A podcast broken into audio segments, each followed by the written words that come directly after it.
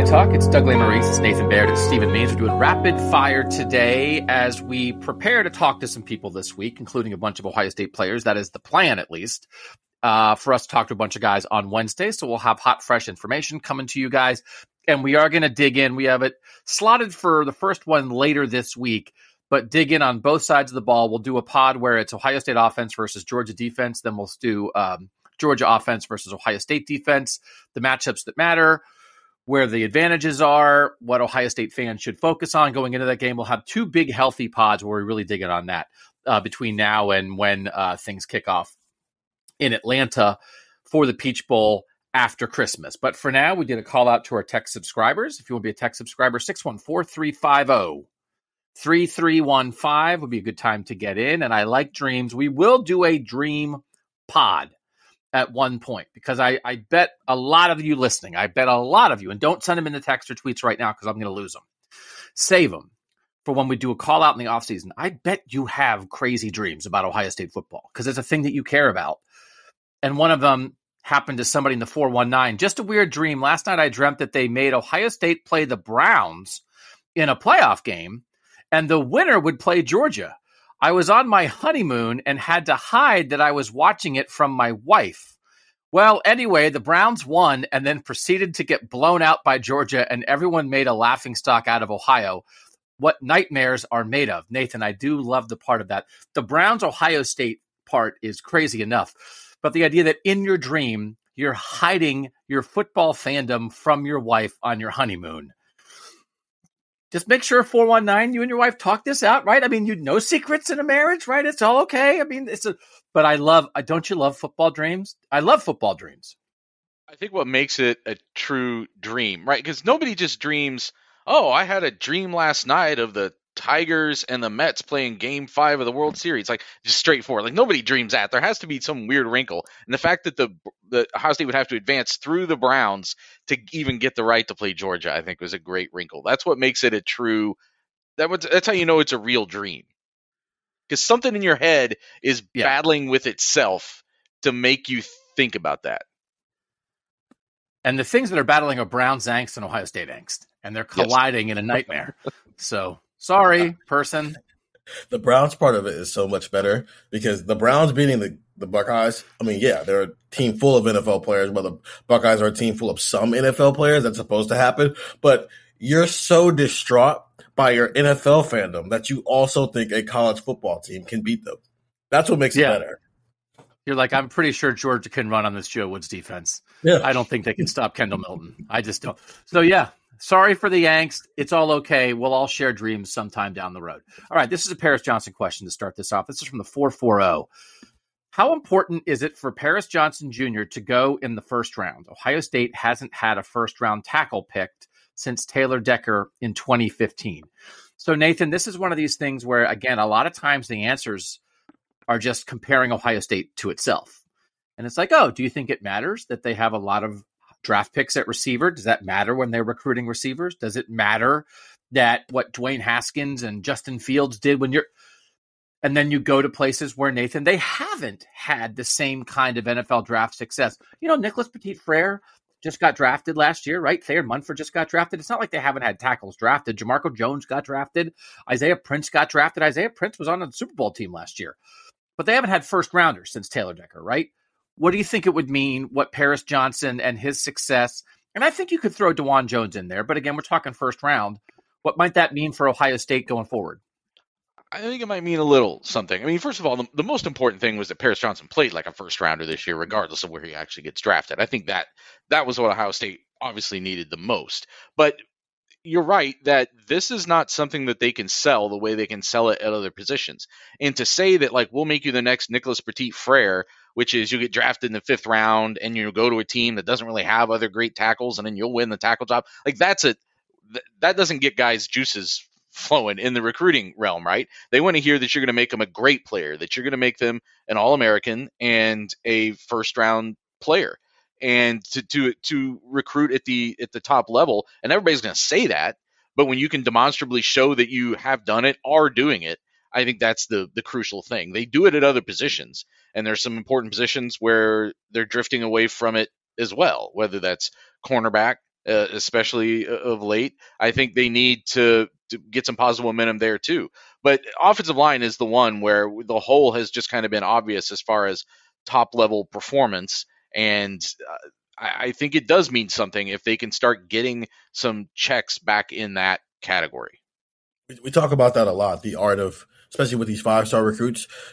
The first job is to get them in here, and then it's to develop them into five star players and five star draft picks, which typically means first rounders. Nicholas Petit Frere was actually rated higher than uh, Paris Johnson was in terms of what their you know star rating was. And as Nathan just said, he's a fifth rounder who goes to a team who I mean, there wasn't going to be much of a competition because he was better than what they already had on the roster. There, it, I do think they need the other side of that because we're seeing it at wide receiver.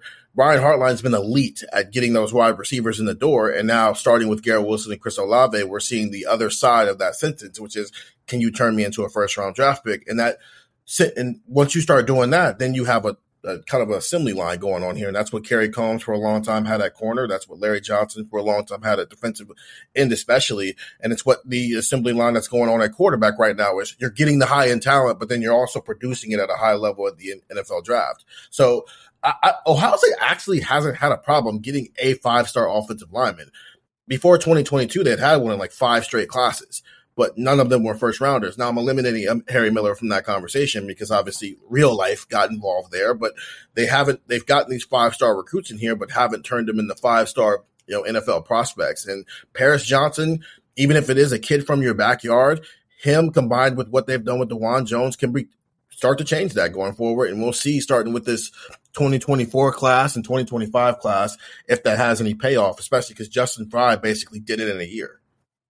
I think the Dawand Jones thing is important because that's a different thing. Even if he isn't a first rounder, that's a different developmental thing you get to sell. Paris Johnson came as a five star, came as one of the top prospects in the country, regardless of position. He came here as a guy who people thought was going to the NFL. Dawand Jones came here as a, a mystery, and Ohio State turned him into. I don't think he'll be a first rounder, but I mean he's he's in All American conversation and um, ended up having a pretty fantastic career here. NPF a third round pick, by the way. So, um, I like the first round stuff matters. You go through, you go go through. You know, they have the big wall in the hallway of all the NFL guys, and you know, there's like there's a lot of receivers up there. There's Zeke's up there. Got running backs up there. J.K. Dobbins. You got corners up there, and they, you know, Taylor Decker's up there. Corey Linsley, who was not, who was a mid round pick and has made a boatload of money in the NFL because he's been so good, is up there. I do think, you know, first round pick, that's status. Money is status. And also the thing about money, money is also money.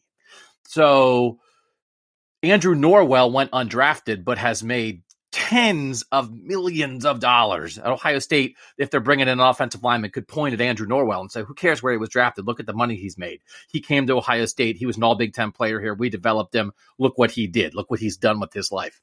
But I do think the shorthand of first round picks. They'll make a graphic of it, right? I mean, if we've seen it, oh, Ohio State receivers, first round, or cornerbacks. We talk about all the cornerbacks they've had in the first round, right? It's a shorthand. They don't have that shorthand at, at, on the offensive line right now. So I do think Paris, Paris, in reality, I think you make a good point, Stephen, that it's it's not that they haven't because there's two things here. It's not that they haven't had highly rated recruits on the offensive line. That it's not like that's been a huge gap. But right now, this very second, we've been having conversations for 12 months about who are their tackles. And so right now, today, you could if you made a life-size cardboard cutout of Paris Johnson and it just lived in the back of Justin Frye's car and every time he drove to the living room of an offensive tackle recruit that they need they need to get some more of them right now you set that up in the living room and pointed to him and said first team all-american top 15 NFL draft pick here's his rookie contract here's all the things he accomplished on and off the field, Stephen.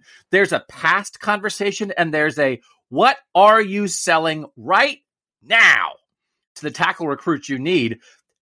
And the number one thing, I think the number one thing, because and, and, Nathan, like the point you made, there's two things we talk about. There's de- there's developing the under the radar guys, but there's also developing the guys who are supposed to be great and then are great. So they're going to get some of the under the radar recruits anyway. You're trying to go sell a five star. You're trying to sell the next Paris Johnson, Stephen, that you need right now. And Paris Johnson is a success story from entry point to exit point. In, competed as a freshman, guard starter as a sophomore, tackle starter as a junior, all American, a success on and off the field, NFL draft pick. Stephen, that that is like in the NIL world, especially, right? Where money is at the forefront. That's a well, okay, NIL matters. But by mm-hmm. the way, let's talk about Paris Johnson first round money. That dwarfs NIL money. I, I think Paris could have a very tangible effect on the 2024 offensive tackle recruiting for Ohio State. And it's like, hey, I did this with Paris Johnson, and he only has 12 games of being a left tackle. So imagine what I could do with you if you spend your entire career as a left tackle, even if you only start for two of them. even Penei Sewell, who was this big time, viewed as generational NFL draft prospect as a tackle, he needed another year. He came back for another year at Oregon, and right now he's playing right tackle for the, Detroit Lions. Paris Johnson, Justin Fronto pitches. Paris was playing guard his last two years. Even if we all knew he was a tackle, he was repping at guard and didn't really start repping at tackle until January, 12 months ago. And in 12 games, he's turned himself into, he was very close to being an Outland finalist and he's a he's made some all, first team All American list. He's already got his tree, and he was second team All American with AP, which came out. We're recording this on a Monday, I believe. So he's made some All American lists, and he's probably going to be a top fifteen pick. So it's I did all that with J- Paris Johnson in twelve months. Imagine what I can do with you in three years. I maybe would leave out the part where they made him play guard. I would maybe. Well, no, no, that's the thing. But he didn't do that. Justin Frye is not the reason he was playing guard. That's right. They got the other guy, had the, guy, yeah. the other, made, the other guy made yeah. him play guard. I made him a difficult. You'll play no, you, you. Oh no, you're a tackle. You'll play tackle yeah. the whole time. We don't even we, we, we literally don't even have tackles. We literally have no tackles. You're the tackle. You're fine. It's fine. It's fine. But look at the cardboard cutout with the dollar signs on it. All right, Nathan. This is a question about Ohio State being its own worst enemy.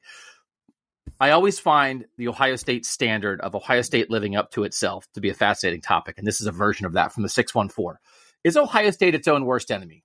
Maybe we just micro analyze this team to death. Maybe Five days a week. Come on, man. Maybe. Maybe. But every loss always seems to come seems to come down to what Ohio State did wrong and not what their opponents do right. Georgia is a perceived juggernaut, but I still feel like this championship opportunity is Ohio State's to lose.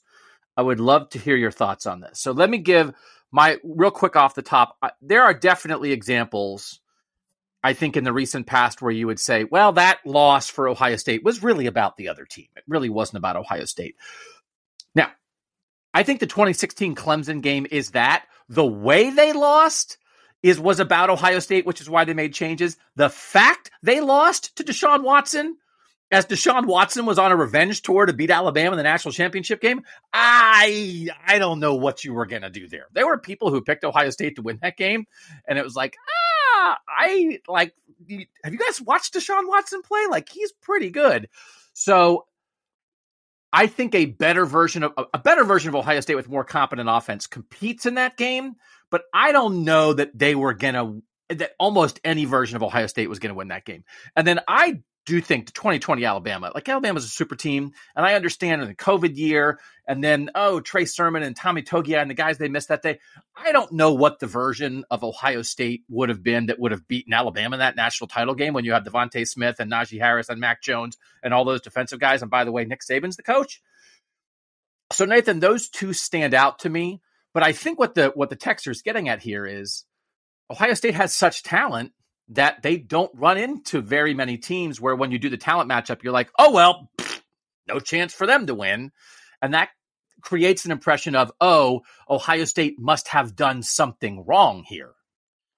Well, but also, like, it's some of this is just the nature of what we do. Like, if they were to go read the Associated Press version of the game story from the Michigan Ohio State game. It would be a lot about what Michigan did right to win that game, right? But if you come listen to an Ohio State podcast and all the other Ohio State podcasts and read all the other Ohio State coverage, it's going to be much more about what Ohio State didn't do. So some of that is is a little bit the nature here, but I think it would be a good point to bring up that if we're if it's starting to sound like we're talking about the Peach Bowl that way, I guess I would just say for the record that I think Georgia is clearly demonstrated to be the more complete team, and Ohio State will have to upset them. Ohio State has to prove it is as good as Georgia at this point.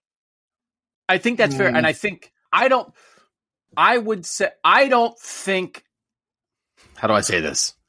Stephen, I would be surprised if after the Peach Bowl, I think to myself, well, Ohio State blew that. Right? Uh, that maybe, maybe I don't, maybe you wouldn't think, wow, they got swarmed by a superior talent team and they had no shot. Maybe not that.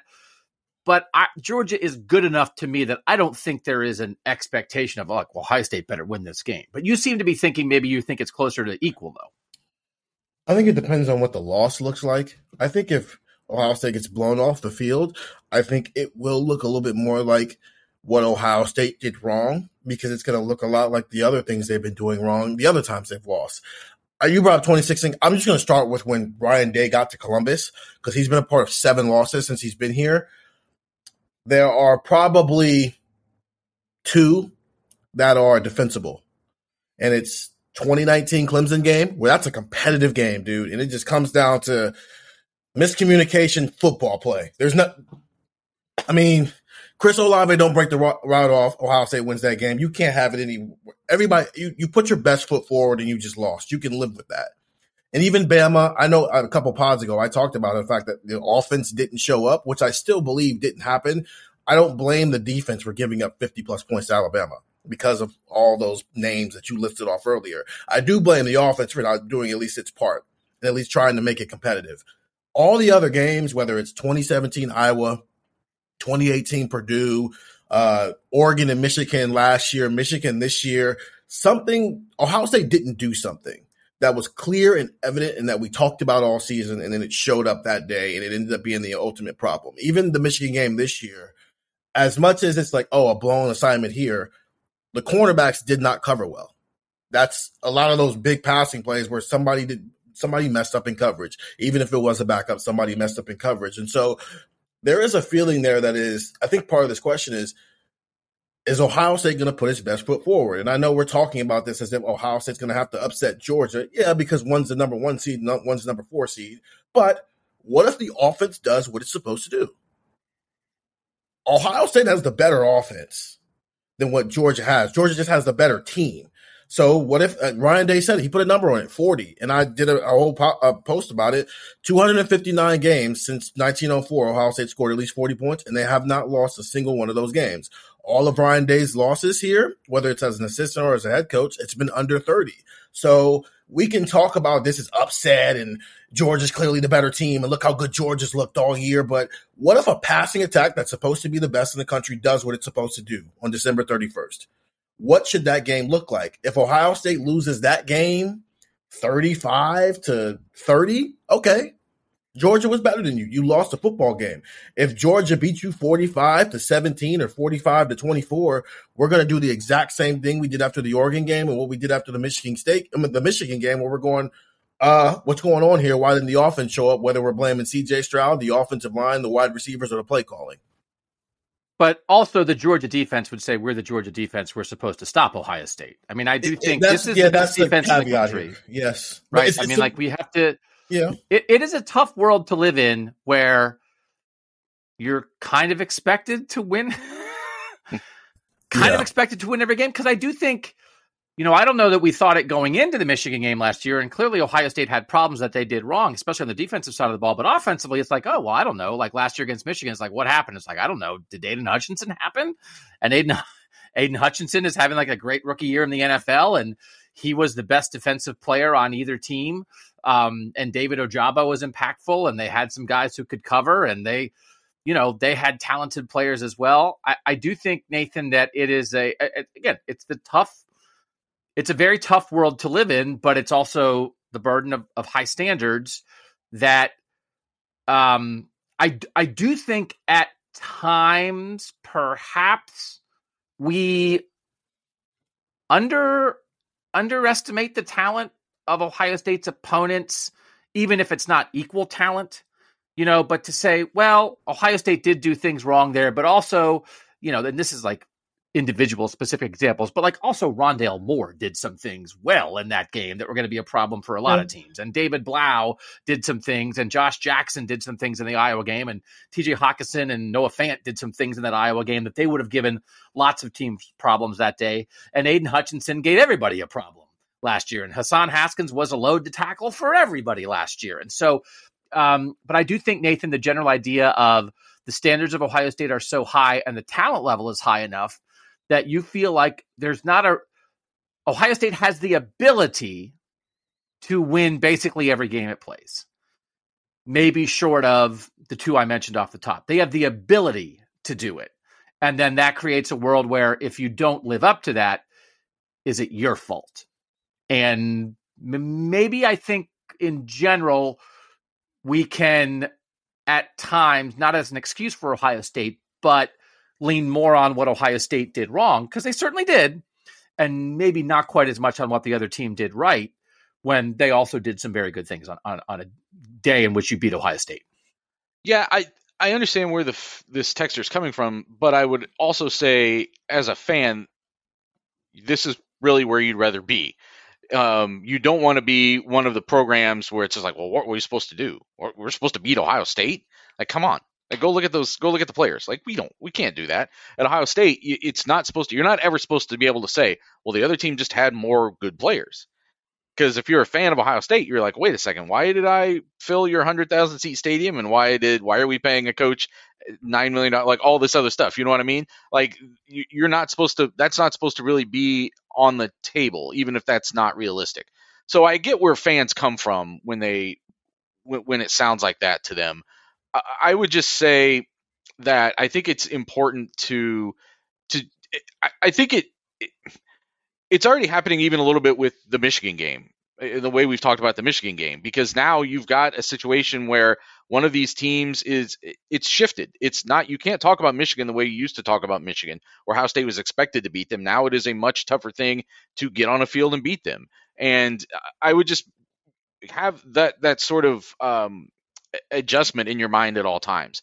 That there are the, there are those teams that it makes sense to just say, why didn't we blow them off the field? And that means something's wrong. And then there's other times where you get on a field against another great team and they beat you that day, but 10 times out of 10, they maybe don't beat you. It's just you're equated, and that's the way it worked out that day.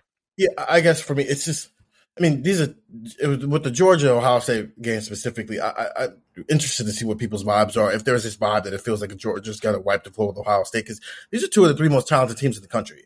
And I get it, some of that's recruiting and they're on the field now, but Ohio State's playing a lot of that talent. It's not like a year ago where the bulk of the thing that's pushing that talent rating up in that composite are a bunch of true freshmen who aren't playing. The only two guys who are five stars on this roster, three guys, excuse me, who are five stars on this roster who aren't playing meaningful snaps for them are Kyle McCord because he's a backup quarterback, and then Sonny Styles and CJ Hicks. And a year from now, all three of them will probably be in that mix. And so it's it's hard for me to get there yet. I understand I've seen what Georgia has done all year, but I just it's it's less about Ohio State should win every game, and they should at bare minimum compete in every game. And their losses have been so at least the final sto- score has often been one sided in the last seven losses. It hasn't looked like if you just looked at the base box score, and really if you look at the game in totality outside of the the Clemson game and then this year's Michigan game when it just you know a couple big plays at the end there blew it open. Those other games didn't feel like they were competitive. It looked like they just got blown off the field in different ways every time. But still, that should never happen when you have this much talent. And I think that's more the issue than Ohio State should win every game for me at least the the the thing that like stands out for me, the thing that's in my head, right, is Mike Williams against Ohio State in the 2016 Clemson game. He had six catches for 96 yards. I thought he had like 25 catches for a 1000 mm-hmm. yards in that game because when they were throwing him passes, I was like, well, I don't know what you're supposed to do. I, like Denzel yeah. Ward, the guy covering him, is going to be the number four pick in the draft in the year. But right now, I don't know what anyone is supposed to do when Deshaun Watson is throwing a pass to Mike Williams. How does anyone stop that? And that defensive line for Clemson that had all those draft picks, right? It's like, okay, mm-hmm. well, I guess you should be able to block them, but really, should you be able to? I don't know how anyone deals with this. And that kind of thing of when you walked away from that game, again, 31 nothing required changes and changes came. But the general idea of, oh, no, because again, going into that game, it was about a toss up. I remember people were pretty split, I think, on that Ohio State Clemson game. And then you walked away and you're like, oh, no, no, no, no, no, no, no. That was clearly Clemson was the better team there. And so, you know, stuff happened. So I do think um, I'm, I'm going to be fascinated. I saw the very early picks. I think CBS Sports, because I looked there because Shehan Jeyarajah works there from the College Football Survivor Show. They did their like initial picks of their like 12 or 15 experts or something. And I think like only one person picked Ohio State. And I was a little surprised by that because I, again, I thought my guess, my gut was sort of like as we get closer to this and everyone's making their national picks, maybe it's two thirds Georgia, yeah. one third Ohio State. My, my guess is that it's not going to be 65 people picking Georgia and two picking Ohio State, but we'll have to see. So I do think I'll, I'll, be curious what that national perception is of this game as we get a little bit closer to it. Um, let's do, there's one more that was kind of like this that I think is worth talking about now. From the 440, I would really love to see a survey or hear your feelings. Maybe we'll do a survey on this about this team compared to the Ohio State team after the 2020 Big Ten championship game. I think I felt worse in 2020 than I do now, which is interesting. I think there are a lot of similarities between these teams run game concerns, defensive concerns, poor performance in the game before facing a major foe. I really thought we had no chance of beating Clemson after that Northwestern game, Nathan. And I'm more optimistic for this team against Georgia this year. That general idea of going into the playoff feeling like, I don't know. Do you think there's some comparisons between 2020 and now? I, I think so, but I think it's because out of that Big Ten championship game, you just played an inferior opponent and lost half the game. Like no question, Northwestern was the less te- lesser team of those two teams, and you don't know how bad people are banged up, and you're on pins and needles because you think every time your phone buzzes, it's me texting you to tell you that somebody else has COVID, and it's like I can I think it was probably a horrible time to be a fan of a team that was in a chance to win a national championship in a lot of ways. Like it was probably a hard thing to enjoy as much as I'm of the opinion like hey, you try to find a way to enjoy this stuff. That was probably a hard thing to enjoy, but eh, the Mich- losing to Michigan as much as people hate it, I think you can put it into context of a bad day in a way that that Northwestern game where you get bailed out by an all-time performance from the line and Trey Sermon makes you probably wonder if you should even be on the same field as Clemson going into that game. I understand why people were thinking that way. Stephen, what do you think of that comparison? I get it.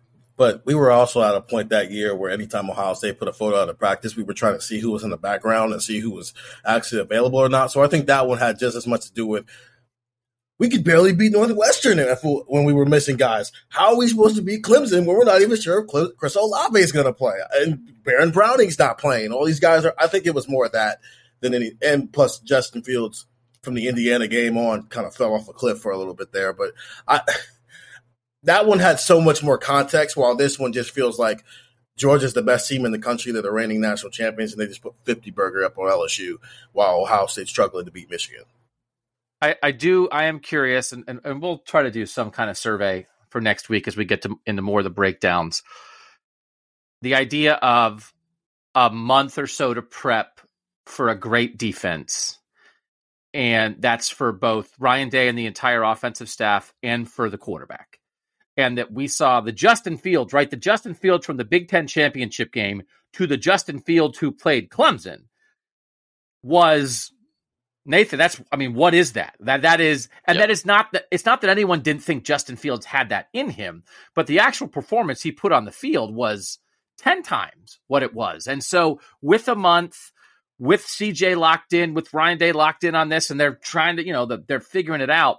That idea of could you see that kind of thing of like not that CJ was was bad against Michigan, but like, you know, was just was he peak, peak, peak? What if you get the peak, peak, peak quarterback performance and and and play calling performance, then I think you have a you have a chance for it to be like it was against Clemson.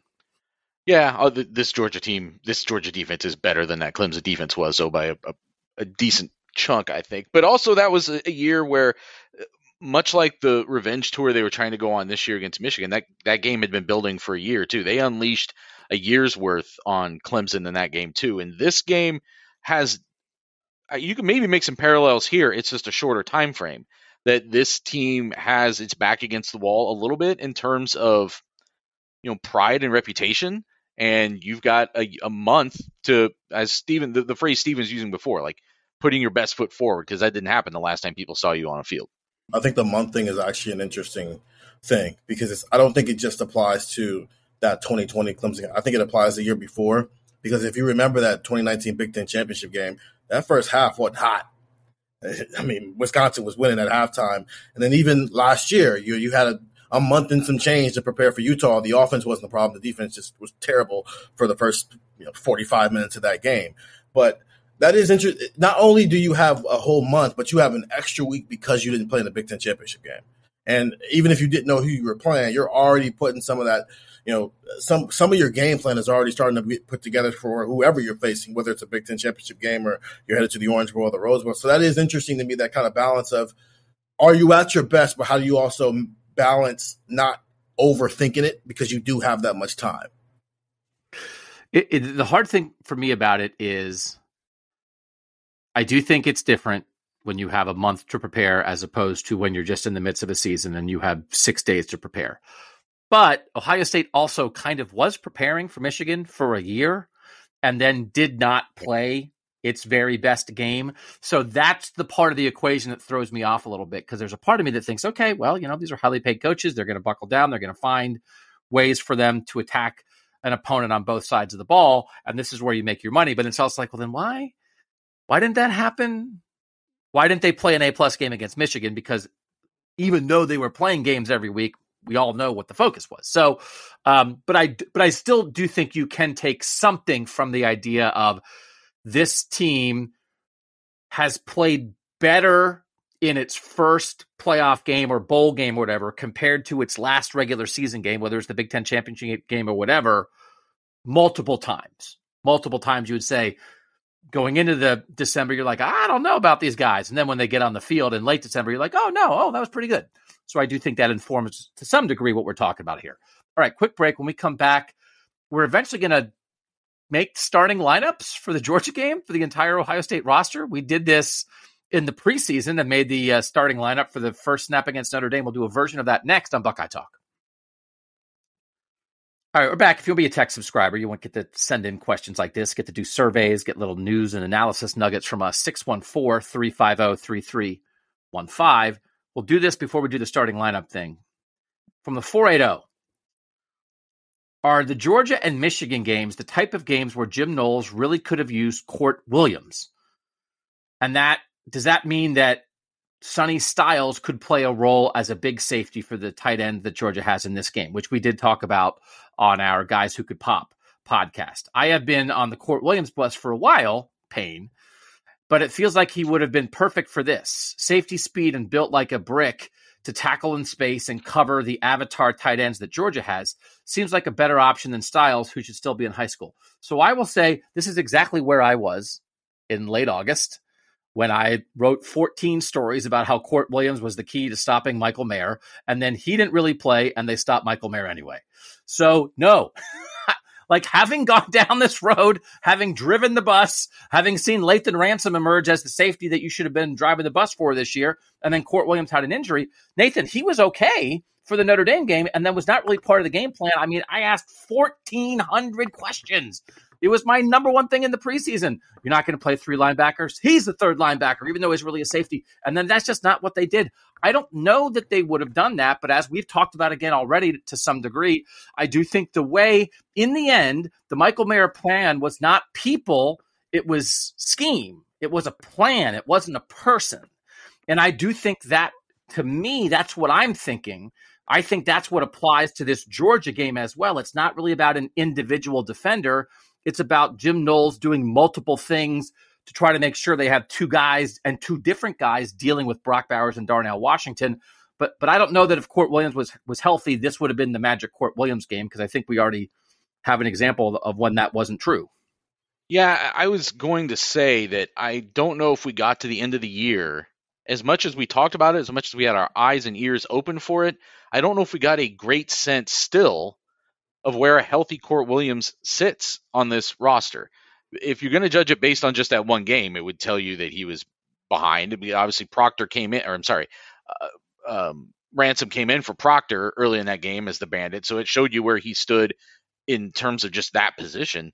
Um, but he also, it sounds like the health thing was kind of recurring all year. So I, I, I I'm still a little bit not sure where he stands when he's fully healthy.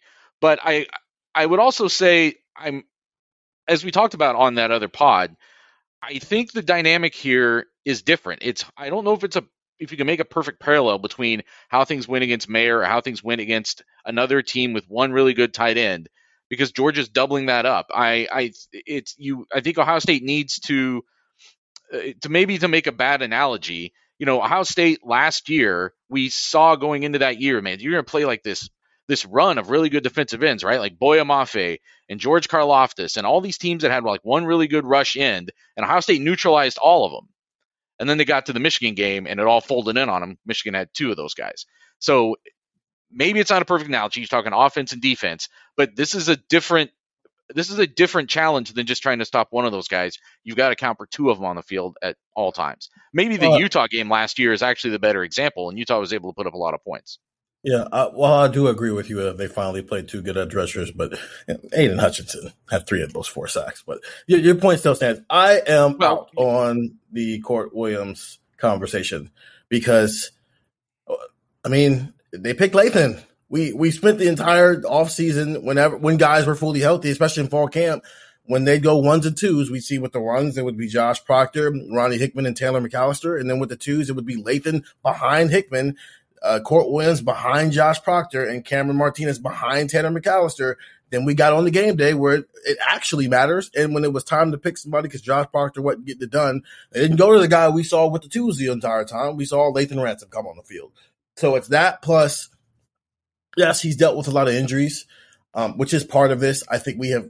It's it's almost reached a point where with Kourt Williams, it's more about his leadership than some of his play sometimes because he's been hurt all the time, and that stuff is great. But they play football. But then also, I don't feel like the Utah game last year when he was out there a lot. They used him a lot in that game. I didn't feel like he was so great in that game or such a standout guy that I felt like oh, they were missing that version of Kourt Williams in the Michigan game or at any point in this season. So whether he was hurt or not, I, Nathan and I both saw him in the Woody one day in the big old arm contraction that Cody Simon was in at the Rose Bowl last year. So maybe he's not even fully healthy now, but in the small, you know, sample size we've gotten outside that Indiana game, I haven't seen enough from him to feel like they were missing him this year.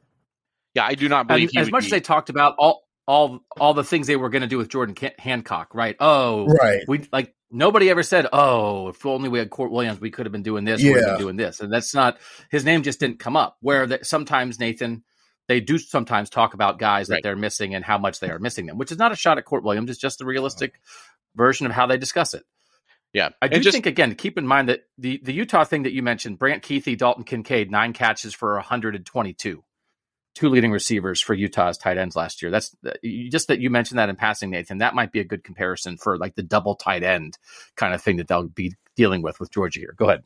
I just wanted to real quick say uh, on the back of what Stephen was saying. I I have no reason to think Kourt Williams is healthy enough to play in the Peach Bowl or will be. It, he looked oh the no way, no the way no, so just I, didn't. I just want to make sure that that was I didn't want there to be speculation out there on that. I think he is done for the year. Okay, from the 409, rapid fire. Assuming no alien abductions and all health is restored, what would be your starting 22 for the game against Georgia? Corey in Texas. I like he starts off by saying rapid fire. Now, please name 22 players. uh, it's not going to be that rapid, Corey in Texas. So, one of the things, Nathan, is I think we are the Ryan, especially the way Ryan Day talked about it in the immediate aftermath of of getting in the playoff. I think we are starting to assume all health, right? And I think that would maybe relate to Mike Hall. That certainly would relate to TreVeyon Henderson and uh, Miyan Williams. I'm trying to think of who else that would that relate to any any of the cornerbacks who have been in and out. Matt Hancock, Hancock. Cameron Brown. Uh, Tanner McCalister has been dealing with like a groin thing. Uh, Matthew Jones and his foot. Matthew Jones, Matthew Jones. It, it doesn't feel like a stretch to maybe assume that full health. That if we want to have a full health conversation, Nathan, I don't think it's only hypothetical. I think it might be actually realistic. No, but I also think that it means that I don't know if we really need to name off all 22, right? Isn't it really just a conversation about two and a half positions, maybe? It's defensive it's prob- tackle next to Taron Vincent, and I guess if you want to talk about a wrinkle in the secondary, probably. Uh, just people like I mean, to hear names. Yeah, we. I mean, we can do it all though. We can. Yeah. Let's just all right. Let's get the ones out the way we know. Um, Coleridge, I, I Bernard. Said, if if you would all Coleridge, Bernard, Stroud the fourth will probably be other center. I always thought when you had a newspaper, if you just had told people every day, we're going to publish a different page of the phone book every day, but you're not going to know which page it is. So you better buy the newspaper because your name might be in there. That'd be a great way to sell newspapers. If we just mm. said we're going to read off a list, if you're a texter, we're going to read off a list every pod of 25 texters' names. It would be, oh, they're going to read my name. I mean, I would do that, right? Like people like to hear names. So we're going to, we'll say names, right? Mm. So we'll say names because people like to hear names. All so right. Stephen wants to start on the offensive side of the ball. Say his whole name. Okay. Coleridge Bernard Stroud the fourth. Okay. So he's going to start at quarterback. And then it's going to be Marvin Harrison Jr., Julian okay. Fleming, and Emeka Egbuka Does anyone dispute that at receiver? Nope. No. No. Cade Stover's the tight end. Paris Johnson's a left tackle. Donovan Jackson's a left guard. Luke Wypler is the center. And Dawand Jones is the right tackle. Do we assume, Nathan Baird, that Matthew Jones at full health would be the right guard. I there was certainly a play in the Michigan game where they very much missed Matthew Jones because the person in his place got knocked over and gave up a pressure that mattered. We wouldn't assume that someone else would play if Matt Jones's foot is okay. Correct. Yeah, and I was actually about to look. I, I meant to look this up beforehand. It was it, he was a game time decision, I believe, for the Michigan game, right? He was. Yeah, because so I mean that tells you he wasn't like incapacitated that week. So uh, yeah, game time decision. So uh, I, that tells me he sh- you would think is back at, at, healthy enough to play a month later, six week, five weeks later. Okay, so then who? What do we think? And we're doing starting twenty two, but what do we think, Stephen, the running back situation would be? And Nathan again, Ryan Day is talking about. It seems like he is assuming all hands on deck for that position against Georgia. What do you think that means, Stephen? I think Miyan Williams starts, and I think he plays. I cannot confidently say TreVeyon Henderson's going to play for a month from now, especially since he's come out and said what his injury is, and the fact that he spent basically the second half of the. He's first of all, he said the injury was two torn ligaments in his foot and a broken bone in his foot, and he's basically he spent the second half of the season alternating between I'm in a boot this week, I'm playing football this week, and at some point, if that's keeping him from being the TreVeyon Henderson we've known him to be when he is at full strength, I I'm not confident saying that kid's going to play. I would be more conservative in thinking that until I see him with my own eyes, that that kid's done this year, and he's gonna get as healthy as he can. Especially because if that's his injuries, that's not to get healthy with a month off of not playing football. That's to take a little bit longer than that. So uh, speaking as someone who doesn't have a PhD. That just doesn't sound like something that's going to take 30 days and you're ready to play football again. So I would assume Miyan Williams starts and he's your guy, and we'll see TreVeyon in the spring. That's Ryan Day seemed more open to the running backs will be healthy, right? The way just in, in quick conversation, which we need to have a deeper conversation, but which that, we hope to have when we talk to him on Tuesday. Is that a everybody's healthier? Or are we expecting to have depth? Because also, I mean, mine's been hurt. Um, they moved Chip into that room, and then the week they moved him into that room, he got hurt, and so he didn't play in that game, which is how you ended up with Dallen being your second guy. So that that's almost two different conversations. Hey, Ryan, do you expect all was it four scholarship players not named Evan Pryor because he's got a knee thing to be healthy? Versus, hey, Ryan, do you expect to have some level of depth?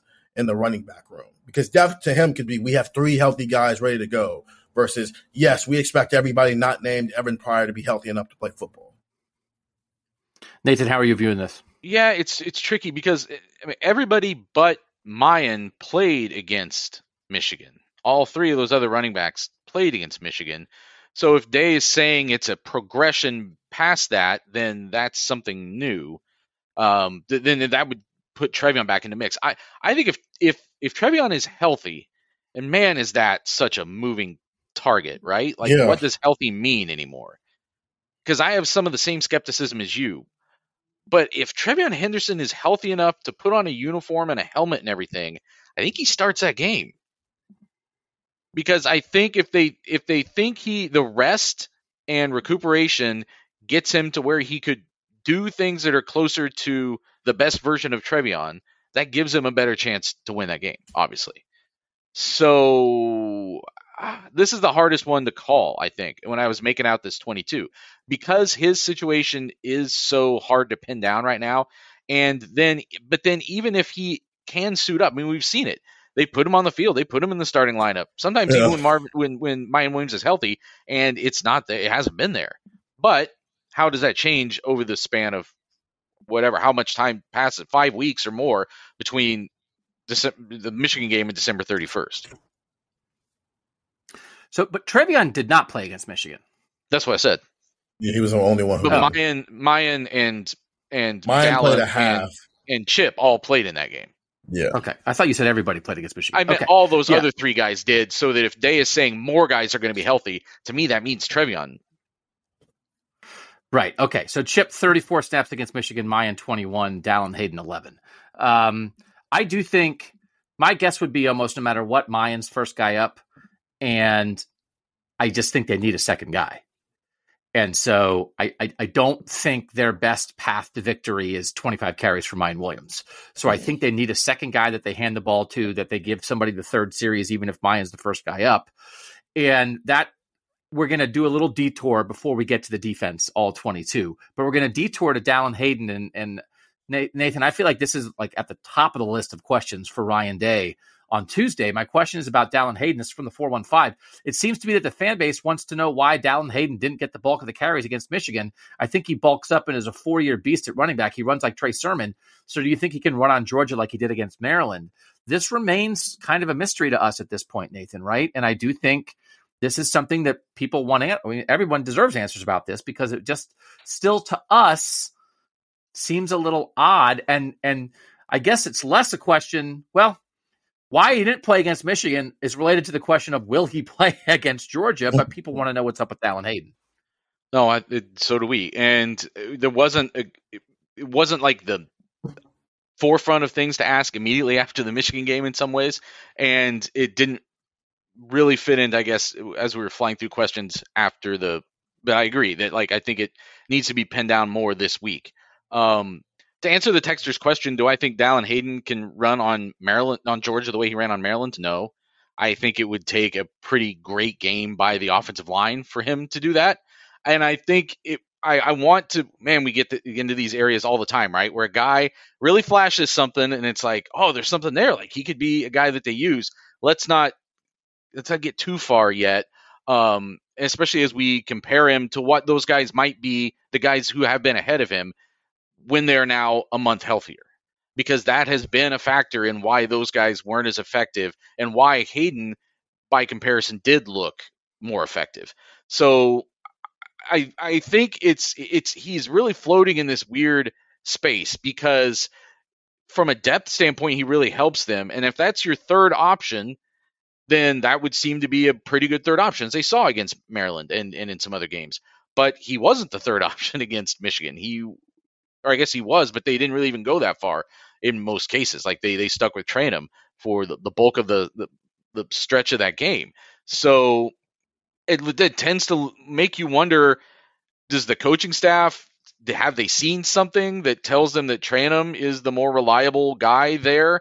I know he's talked about Day talks about ball security, but he talks about it about everybody. So I know that theory's been out there, but I don't know if I buy that because he brings it up when he talks about literally every running back on this team. And if he had Archie Griffin on his team, I think he would talk about it in relation to Archie Griffin.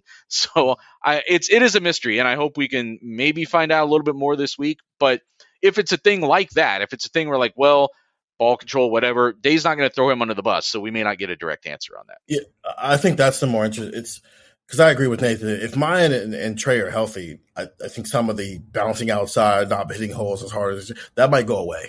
Just simply because they can plant on these foots and these knees and everything else they got going on.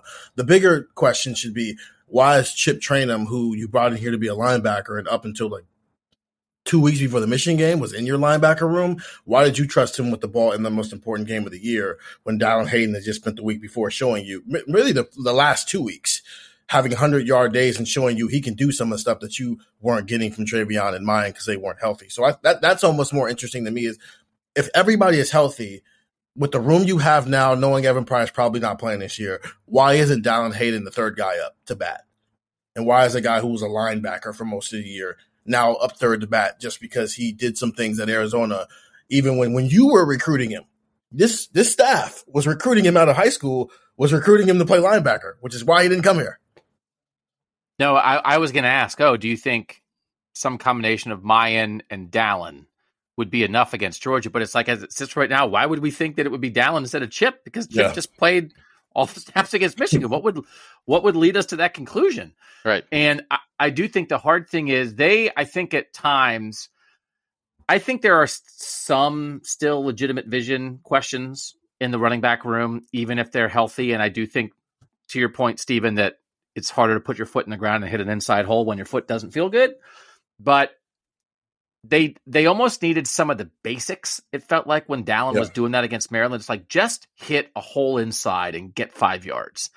And then when you get to teams like Michigan and Georgia, the basics are fine, but they're not good enough. You need electricity. You need somebody who's going to make something out of nothing. You need something who's somebody who's going to do something spectacular. And and when a hole is there, you don't get eight when a hole is there, you get 35. You know, and I do think they didn't lose the Michigan game because of their run game, but they also didn't get much spectacular stuff in the run game. It was like solid when they needed it, but sometimes in a game like that, you need more than that. I don't know. The holes that Donovan Edwards got for the two 75 and 85 yard touchdown runs. I don't know if Ohio State had a running back, running back in that game that would have turned those exact holes into game ending touchdown runs. I Probably I don't know because sometimes when it happens, it can look easy, but then sometimes you can also be watching things and be like, well, that looked like the hole was there and the guy didn't hit it. No, he got four. So that's the kind of thing that matters. And I do think that they have it at receiver. Marvin Harrison Jr. and Emeka Egbuka and Cade Stover at times and Julian Fleming down the field are going to have moments where they can do things where, well, this is the expectation and you can exceed it with your talent and they've got to they've got to get as much of that as they can out of the running back room. And I don't know if they maybe thought that Dallan. Now I'm just theorizing.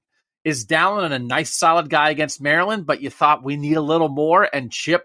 I mean, that's the thing I did in the preseason. Everybody's like, "Oh, who's uh, who's the best athlete in the linebacker room?" Everybody's like, "Chip is the best at everything. He is the fastest, and he is the strongest, and he is a superhero." As soon as he figures out how to play linebacker, and against Michigan, they were like, "You know who we could give the ball to? the guy who's the fastest, strongest player on the team. And so they said, well, we'll give it to him instead of the very reliable, overachieving, doing his job, hitting the hole that's there freshman who got here in June. We'll give it to this guy who's been playing major college football games for two years and see if he's got a little something, something. Now, at Arizona State, if he had if he had put it all together, he never would have transferred back to Ohio State because he would have run for 1,300 yards in the Pac 12. So, also, like, well, he didn't exactly show that as a running back. He was solid, but he wasn't spectacular. So, Stephen, I don't know, like, I'm I'm talking myself in a circle no, no, here. No, I, I, you, but if you're looking for a little more, right, you're looking for a little more. Yeah. And you you, you said freshman a couple of times, and I, I think this is a terrible excuse. If this is uh, this is once also theorizing just for a sake, but if there's any truth to this, I think it's stupid. But you hear Larry Johnson say this all the time: is you don't want to put freshmen in situations where they can make a mistake and then it lives with them the rest of their career. And if you felt like you had a guy in Chip who had played in some games like this, even if it wasn't the Ohio State Michigan game, he played in some high tense environments like this. You maybe trusted him a little bit more to not make a mistake in that moment. While with Dallan Hayden, as much as we're we've talked about him in a great way, it was Indiana and it was Maryland. Like you still have to put the com- competition into context. It's not like he had 150 yards in week one against Notre Dame where he'd done that before. So maybe that's part of this is when you're looking for the guy who's going to go above and beyond, typically veterans are more capable of going above and beyond simply because they know the basics already. So they're not just going to do the, I'm going to get, this is designed for six yards. I'm going to get that and make sure I don't do anything wrong with it afterward because that's not in the back of their head. They've done the, I'm going to get six yards a million times. So how about I try to go get 60 this time, which is where Donovan Edwards, he had been doing that. Blake Corum the year before had been doing that. But that's the difference between the normal freshman and the special freshman, like TreVeyon Henderson. When he was healthy in 2021, he didn't care about getting six yards. He cared about getting 60 every single time. That's where you bring a Garrett Wilson and a Marvin Harrison in the, in the Rose Bowl. And that's back to the recruiting element. That's the difference between five star recruits and all the other recruits. Is five star recruits already have the mindset of I'm trying to go make a big play every single time, while fresh normal freshmen are just trying to not make mistakes and do what's supposed to happen there. And you can't just have do what's supposed to happen there when you're playing Michigan and you're playing Georgia and you're trying to win a national title. It's going to be a fun if day talking to Ryan Day on Tuesday. If we said to Ryan Day, if we said, how come you didn't play Dallan Hayden against Michigan? Because he did play a little bit at the end. And yeah. if he said, are you asking me why we didn't start the true freshman who yeah. wasn't here in the spring, who was supposed to be our fourth stringer this year? Are you asking why we didn't start him against Michigan in the most important game that Ohio State had played in the Ryan Day era? Are you asking why we didn't put that on him and say, here, here's the first touch of the Michigan game. We'll give it to you, 18 year old. Is that your question? And you might be like, oh, yeah, no, I guess that is my question. Sorry. It's a really good answer to that question, though. There is, a, there is a there is like a portion of that Nathan that it's like we spent all week being like down Hayden down Hayden and then if they were like you guys understand the difference between the Maryland game and the Michigan game right and then we were like oh yeah no wait okay no that's right well, okay, two things. Number one, Dallan Hayden had still repped at running back more this year than Chip Trayanum had. Chip Trayanum had one carry yes. and had only been in the room for a couple weeks. So it's not like he was coming in. Yes, he had the past experience, but which one was keyed up more to be a running back this year? But also, we talked before in the past when sometimes we come in and say Dallan Hayden, Dallan Hayden, Dallan Hayden. Ryan Day quickly says, "Oh, hey, uh, let me push that topic like over here to the side." Didn't really do that with Dallan Hayden he was saying, yeah, you could see it on film. Look at what he's doing. Like we've got to consider giving him a bigger role. Now, maybe some of that was game he have a choice. Open Michigan. well, he obviously did have a choice. Well, no, I mean, I just mean he, it's like he's got a, his best two running backs are hurt, and his third best running back got hurt fall camp. He's got to make sure that freshman's got confidence right now. So th- maybe th- eh. that's what I, that's what I mean more gamesmanship than making sure Michigan's preparing for him. It's more just. I mean, I have to play him, so I might as well make sure that he's confident while he's out there. And now that I don't have to play him, then I'll, no, we're going to hype up these other guys. He, he didn't play him, and now where's his confidence? Like after talking about him in such a positive way, like I, I, don't know. We're we're speculating some things that, that there may have been conversations inside that building that set all this straight. For all we know, right now, but uh, we're not privy to that at this point. But I, I all I, I think the crux of all of this is this is not how you want to be talking about half of your offense as you're about to go play the best defense you've played in a few years. No, but but I would I think Ryan Day would rather have it be talked about like this than it's not fixable. TreVeyon and Miyan yeah. still hurt. Like sure. Yeah. Here's here's what I here's what I think. If Miyan Williams is himself, if Miyan Williams is himself, I think Ohio State will feel moderately to pretty good okay.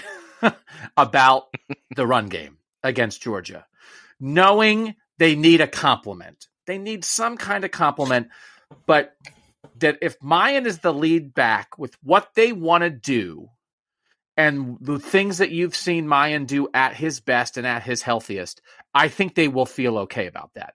And that is not where they were for the Michigan game. Correct.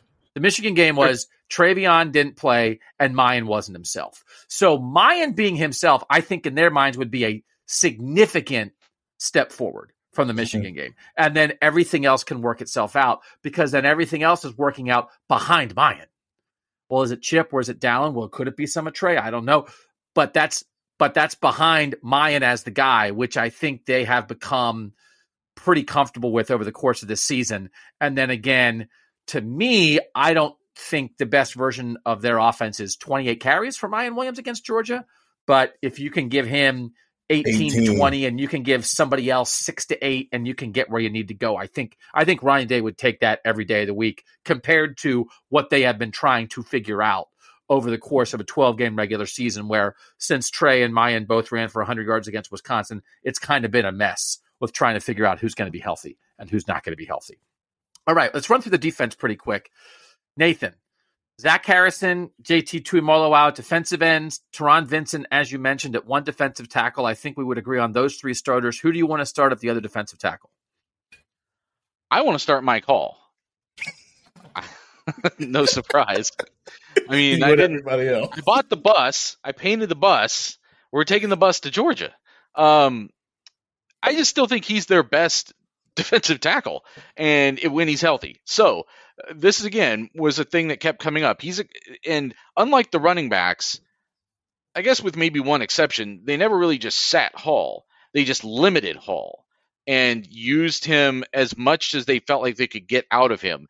So is that something whatever his issue is, does it get better in a month to where he could now play a full complement of snaps again because there were times this year where he was playing yeah. a, a bunch of snaps.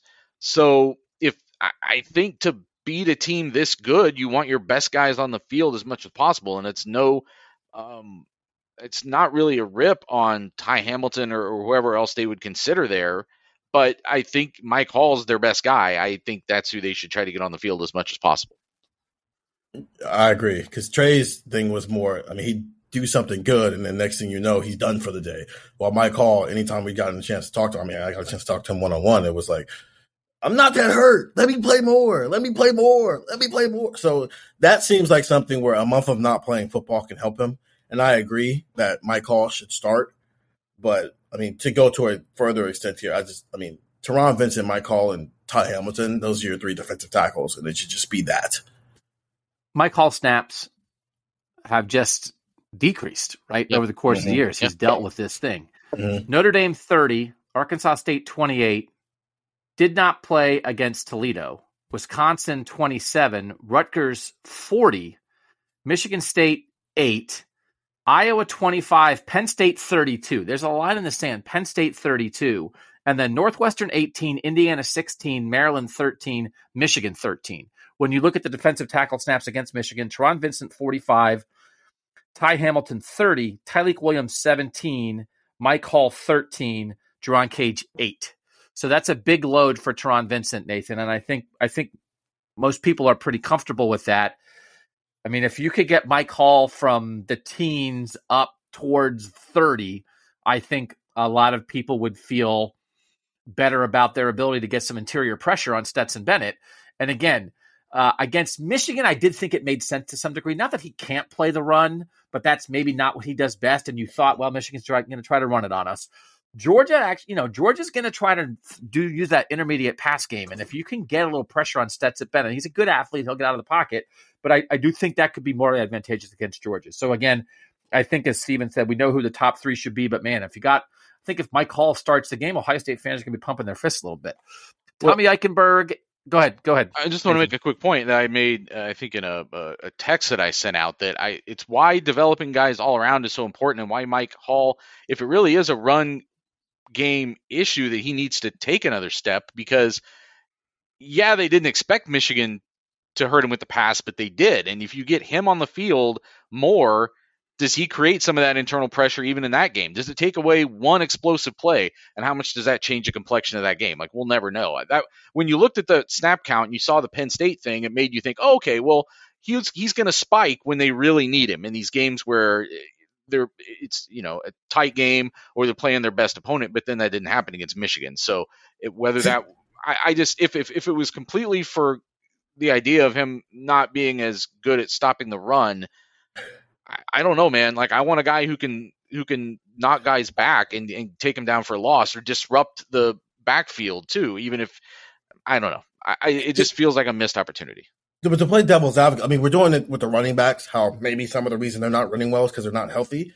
I mean, but they weren't doing that with Mike Hall against Notre Dame and against Wisconsin. He just was out there playing. So how much of this isn't so much that from a development standpoint he can't stop the run versus he's not healthy enough to hold up in there and hold guys and so that they can create holes for I mean they blitz linebackers and safeties in this defense. And if you're not healthy enough to take on a double team or stand up an interior offensive lineman and let those linebackers through there, then we can't use you in those situations. And it's not because you're not good enough; it's because you're physically unable to do that right now. So, to to your point of you want a defensive tackle who, who can do everything, Michael probably can. It's just when you're not healthy, you can't do that. So if he's healthy, maybe it does get back to whatever his snap counts were for the Notre Dame and the Wisconsin game, where it was a little bit more. I'm just kind of out there, and me and Toronto just playing. It's not like he's terrible against the run. 72 no. run defense grade, 81 pass. Uh, no, yeah, uh, 79 pass rush grade, right? So he's just we he's their most effective interior pass rusher. We all know that. Everybody who watches Ohio State knows that. But uh, yeah, and then I just you know Ty and Taron maybe take up a little more space, and you understand, and they all would work in there. But I think more Mike Hall in general. I think everybody listening to this pod, including Mike Hall, as you said, Stephen, Mike Hall's like, yes, more Mike Hall, please. Yeah. we all have more Mike Hall? Mike Hall's like raising his hand. I would like more Mike Hall, said Mike Hall Jr. More Mike Hall. Lathan Ransom, Ronnie Hickman at safety, Tommy Eichenberg, and Steele Chambers at linebacker. We all know that. Corner, Stephen. Who should start at corner? And again, we're assuming that in a year where everybody at corner has missed time, if they're all good to go, who are their starting corners against Georgia? Clark Phillips. No, I'm joking. Um, I think I, I think Cameron Brown and Denzel Burke are going to start, and I think Jordan Hancock's the third guy, and it's just a three man rotation with those three, barring they're all healthy, with J.K. Johnson on deck if something happens. So J.K. Johnson played a lot against Michigan. J.K. Johnson played played 33 snaps. Cam Brown played 24 against Michigan, and Jordan Hancock basically didn't play on defense. Denzel Burke yeah. led the corners with 59 snaps. He was basically out there the whole game against Michigan. Nathan, there's like the what we think, and then there's like the what what people want, what we would do versus what we actually think is going to happen. I mean, J.K. Johnson has been out there a lot this year. I don't know what to think of how this is going to go, and I don't know what to make of the fact that Jordan Hancock didn't play defense, but he did play special teams against Michigan. How do you think this might shake out, Nathan? Yeah, and again, this is just one that gets thrown off by the injury stuff too, because I think Cam Brown got banged up a little bit in the Michigan yep. game. That affected things. But I, if, if, I'm picking starters, it's still I, I agree with Stephen. It's still him and Burke, and especially because I think Brown has been the one who has been the most up to the physical challenge Yep. Then the other guys, the Michigan State game was a really bad game for him. The first game he came back from injury, and then as it turned out, wasn't healthy enough to play for like another couple three weeks. Other than that, though, I think he's been fairly solid, and I would just want like a more veteran, mature, physical presence on the field um, for when you're going to need it against a team like this.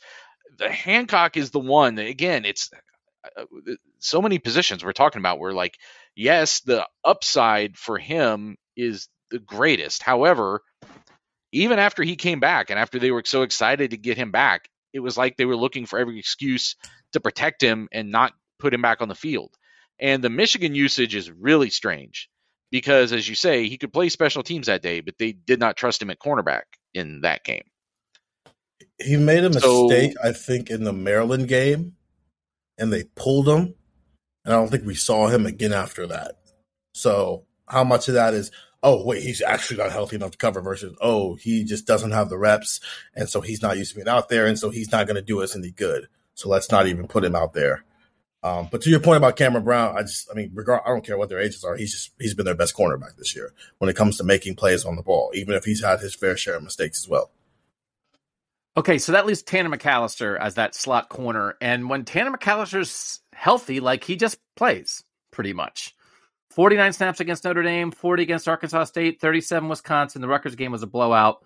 Uh, Michigan State 36, Iowa 25, Penn State 77, Northwestern 49, Indiana 37, Maryland 58, 44 snaps in the Michigan game when he was, I think, dealing with something. Nathan, we've seen some instances very specific, like Iowa, right? Some of them where it's like, all right, where you're going to play maybe a little more Cody Simon as a third linebacker, and maybe he comes off the field. I don't know. It doesn't feel like as much as they're going to use 12 personnel and throw to the tight ends. I don't know that that's the you know, Georgia's not Iowa. I mean, Georgia's going to throw the ball. Georgia throws the ball more than Ohio State does.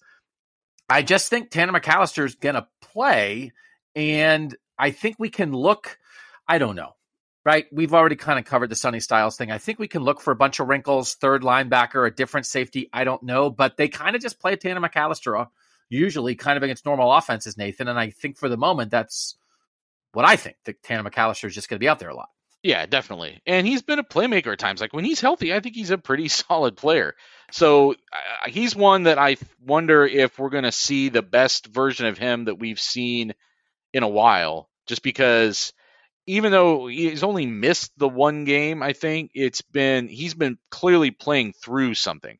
Like sometimes even having good games, while then you would do interviews afterwards and people are like, "Well, yeah, you, you guys don't really know that he's banged up to this extent." So I, I think he's just a mainstay, except that he is the guy that they'll peel off in, in some of those formations. But that's just that speaks to kind of the flexibility that he gives you too.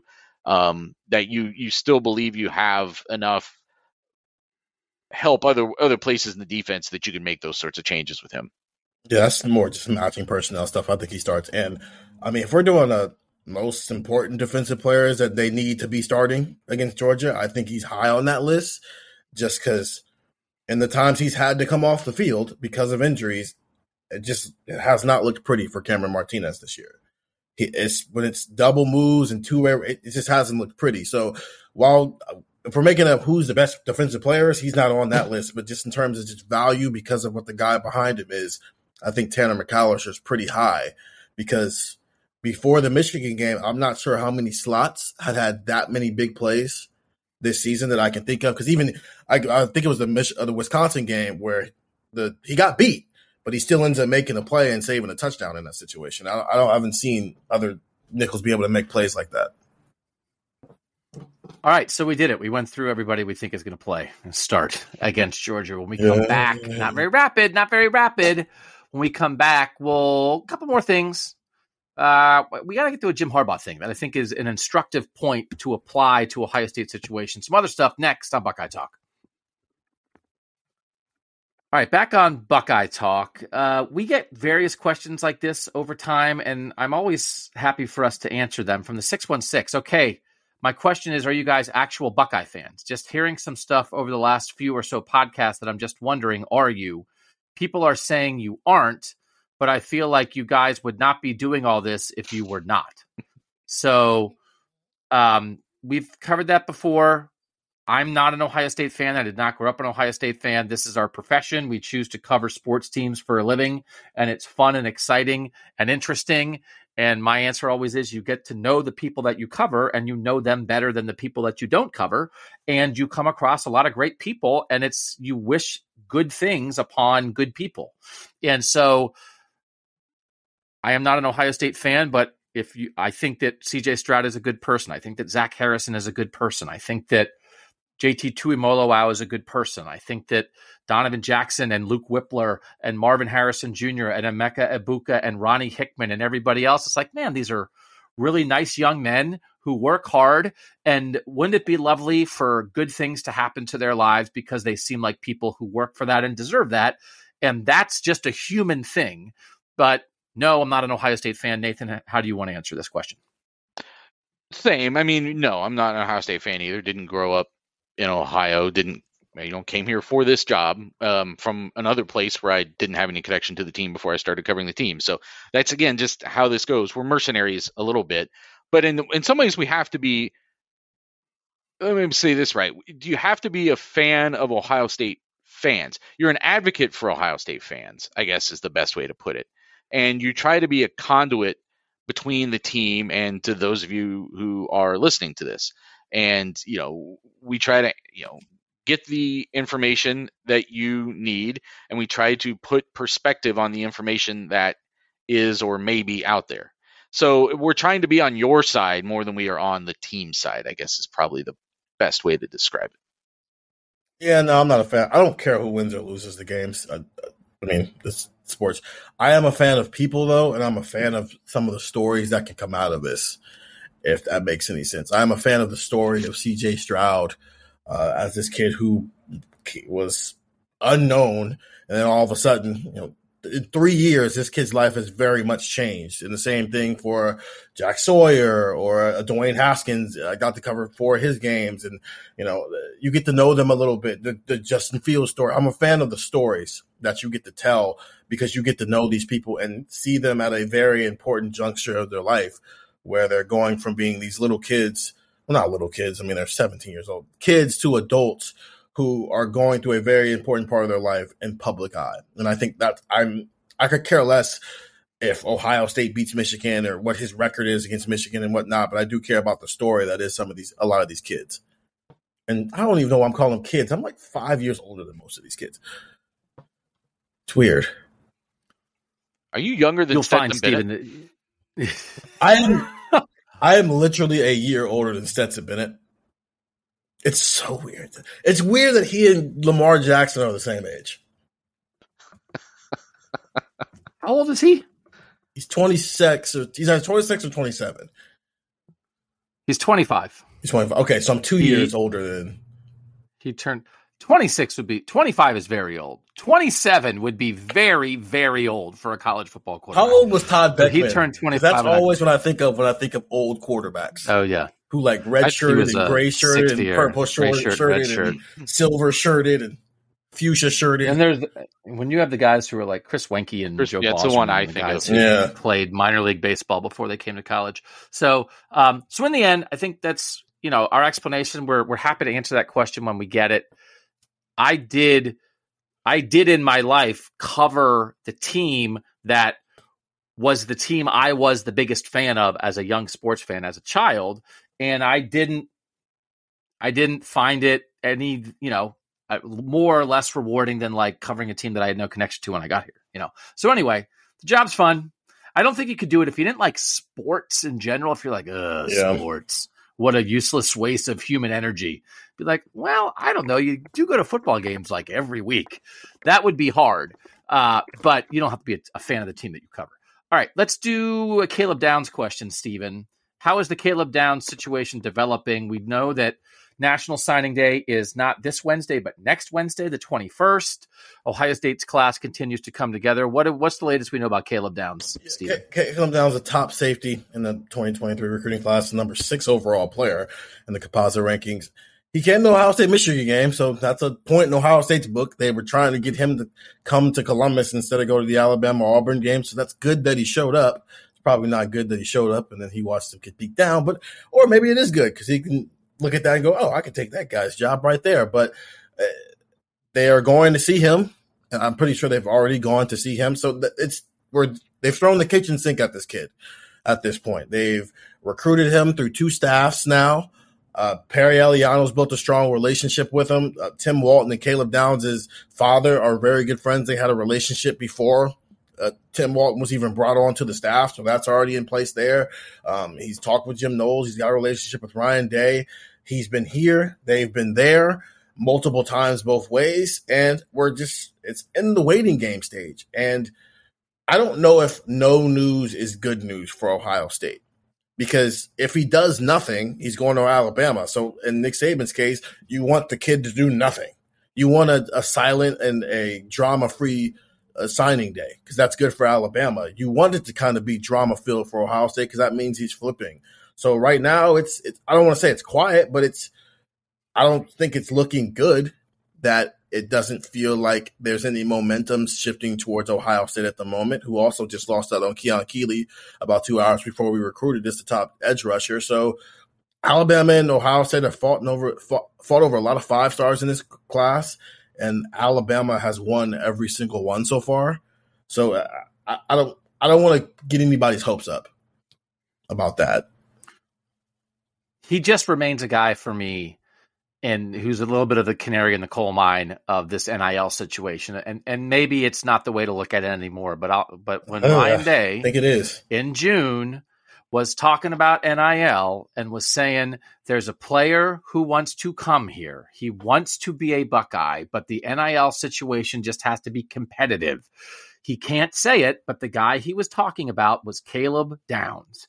And so that is not an excuse. That is not uh, definitive that's what is going on here, but that's the guy to me that has been a little bit of an indicator in this. And I just did 25 minutes on the rant pod, and we'll have plenty of time to talk about NIL in the offseason. But, you know, and, and I do think with Bama, it's just it's not as much of an NIL thing. If this guy was down to Texas A&M or Florida or yeah. Tennessee, versus Ohio State and be like, okay, in a non NIL world, this guy would be maybe locked into Columbus already. Bama's always going to be Bama. But I think that idea of, I don't know, Nathan, maybe I make too much of it, but that has just stuck with me the whole time with Caleb Downs. Of the, it to me is at least like a little bit of a test of Ohio State's NIL standing because that was Ryan Day it was a reference point. He can't say his name, but if you knew anything about recruiting, you knew who he was talking about because he said the number one safety in the country. Yeah. That just remains a test for me, Nathan. And I will be very curious how this works out in the end. And I will be very curious how Ryan Day talks about it after the fact, whichever way Caleb Downs goes. I don't, it to me, it's not a definitive. If they get him, Ohio State NIL is a success. If they don't get him, Ohio State NIL is a failure. But it feels like a little bit of a modern day NIL recruitment for Ohio State. Well, there was a time when it felt like Ohio State had real momentum. Even when Day put out that proclamation, I didn't necessarily hear that as like Ohio State is behind. It was just a statement of fact as to to rally people as to the level that it was going to take. And it was right around that time. I can't remember if it was before or after that because I was on break there for a couple months, and I can't remember if I wrote That's this what before you want to call or after. that. Right. It was break. It was paternity break. Yeah, I mean, it was a break from working, but it wasn't a break from working. If you know. Oh no, it's very true. we we do have a diaper question. We have a diaper. Yeah. I saw that saving for later in the pod. Yeah. Um, but but there was a there was the period there was the big there was a deal that got announced that was Stroud, Smith-Njigba, and Burke, TreVeyon Henderson, and De- and Denzel Burke was the yeah. fourth guy in this in this package. And I wrote at the time that that seemed like a big moment for Ohio State to be able to say you can come here, you know, yes, the quarterback, yes, the All-American receiver, yes, the five-star um, upwardly uh, uh, um, achieving running back. You can all come here and get big deals. So can the cornerbacks, so can defensive backs. These kind of sometimes nameless, faceless guys, especially faceless guys, from a from a notoriety standpoint, can come here and and share in these rewards. And for whatever reason, between that time, between those early months of of NIL when Ohio State was touting itself in the open doors um, rankings of, of, being the having the most in the country, it's slipped. Like they haven't sustained that. So now, I think, uh, having said all that, I, it's very possible that even if Ohio State had stepped up more, that Alabama could have countered and and been a fact. You know, it's not like it's not given that Ohio State would have necessarily landed him regardless, but it it, it is, I think, worth following these head-to-head battles against the places where they do seem to be getting it done in NIL and where Ohio State is still striving but, for. But I, I but think I don't the thing think is, Bama to me is not an NIL. That no, Bama is less it's, of an NIL. It's not. Bama's it's not. Bama. I, yeah, no, yeah, it's not complete. Yeah. It's it's never with Bama. You can't go. Oh, it's 100 percent because this kid's getting this money from Bama and they're not getting it from Ohio State. But I do think that with guys like Downs, with guys like Keon Keeley, with guys like Damon Wilson, the number 12 player, number two edge rusher, who'll make his decision on the 21st, it does feel like with the NIL stuff, you can't let that be such a a gap between the two programs that the kid has no choice but to not come here. And it does feel like with some of these guys that's the case. So it's not a Bama only beat out Ohio State for player X because they're willing to play the NIL game that Ohio State doesn't want to play. It's that they all they're equal. And then you look at the NIL situations and it's like, dude, are you serious? I look at what they're giving me versus what you can give me. Not necessarily what you're willing to give me. It's just you can't give me what this team can give me. And I think that's how the with these some of these players where we're coming down to the the finish line a little bit. That's what it feels like. And so when you look at it from that standpoint, Nick Saban has come out and said this. Ohio State's not doing this either, and Georgia, to an extent, has not been doing this.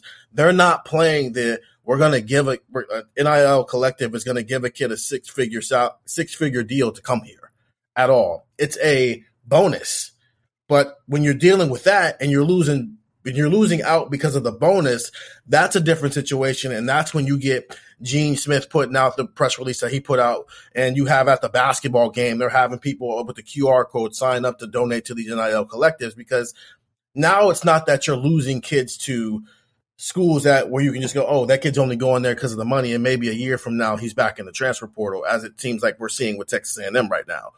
Now you're losing kids to schools that you would be losing them to if NIL didn't exist, and it's because that's the one area you can no longer compete with. Okay, I will be very curious. It's a headache talking about NIL. What Ryan Day says on National Signing Day, yeah, about this and if Ryan Day says, we love our class, there are four guys that would be in this class if not for NIL that we they wanted to be here, but we could not match. I I, I will be really curious because it's strategy.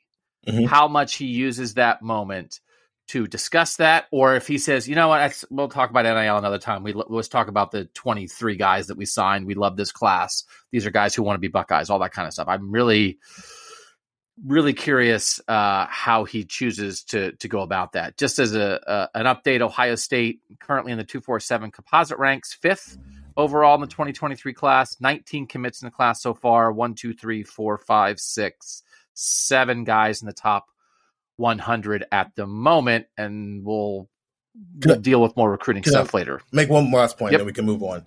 I think the main thing is here Ohio State's having to deal with flipping rumors with a lot of kids right now. Uh, Jermaine Mathews had to put out a statement last week. Auburn is trying to flip Kayin Lee. Auburn's been trying to flip Jelani Thurman since he committed. You don't see the same things happening at Alabama and Georgia right now with constant rumors of. What do you mean? Ohio State's trying lower. to flip Caleb Downs from Alabama that's equal playing field though. I mean, like you don't see a bunch of lower level pro- programs trying to oh, flip kids oh, from oh. Alabama and Georgia the same way you see Miami and Florida and Auburn trying to flip kids from Ohio State. Did Miami just flip a Michigan kid?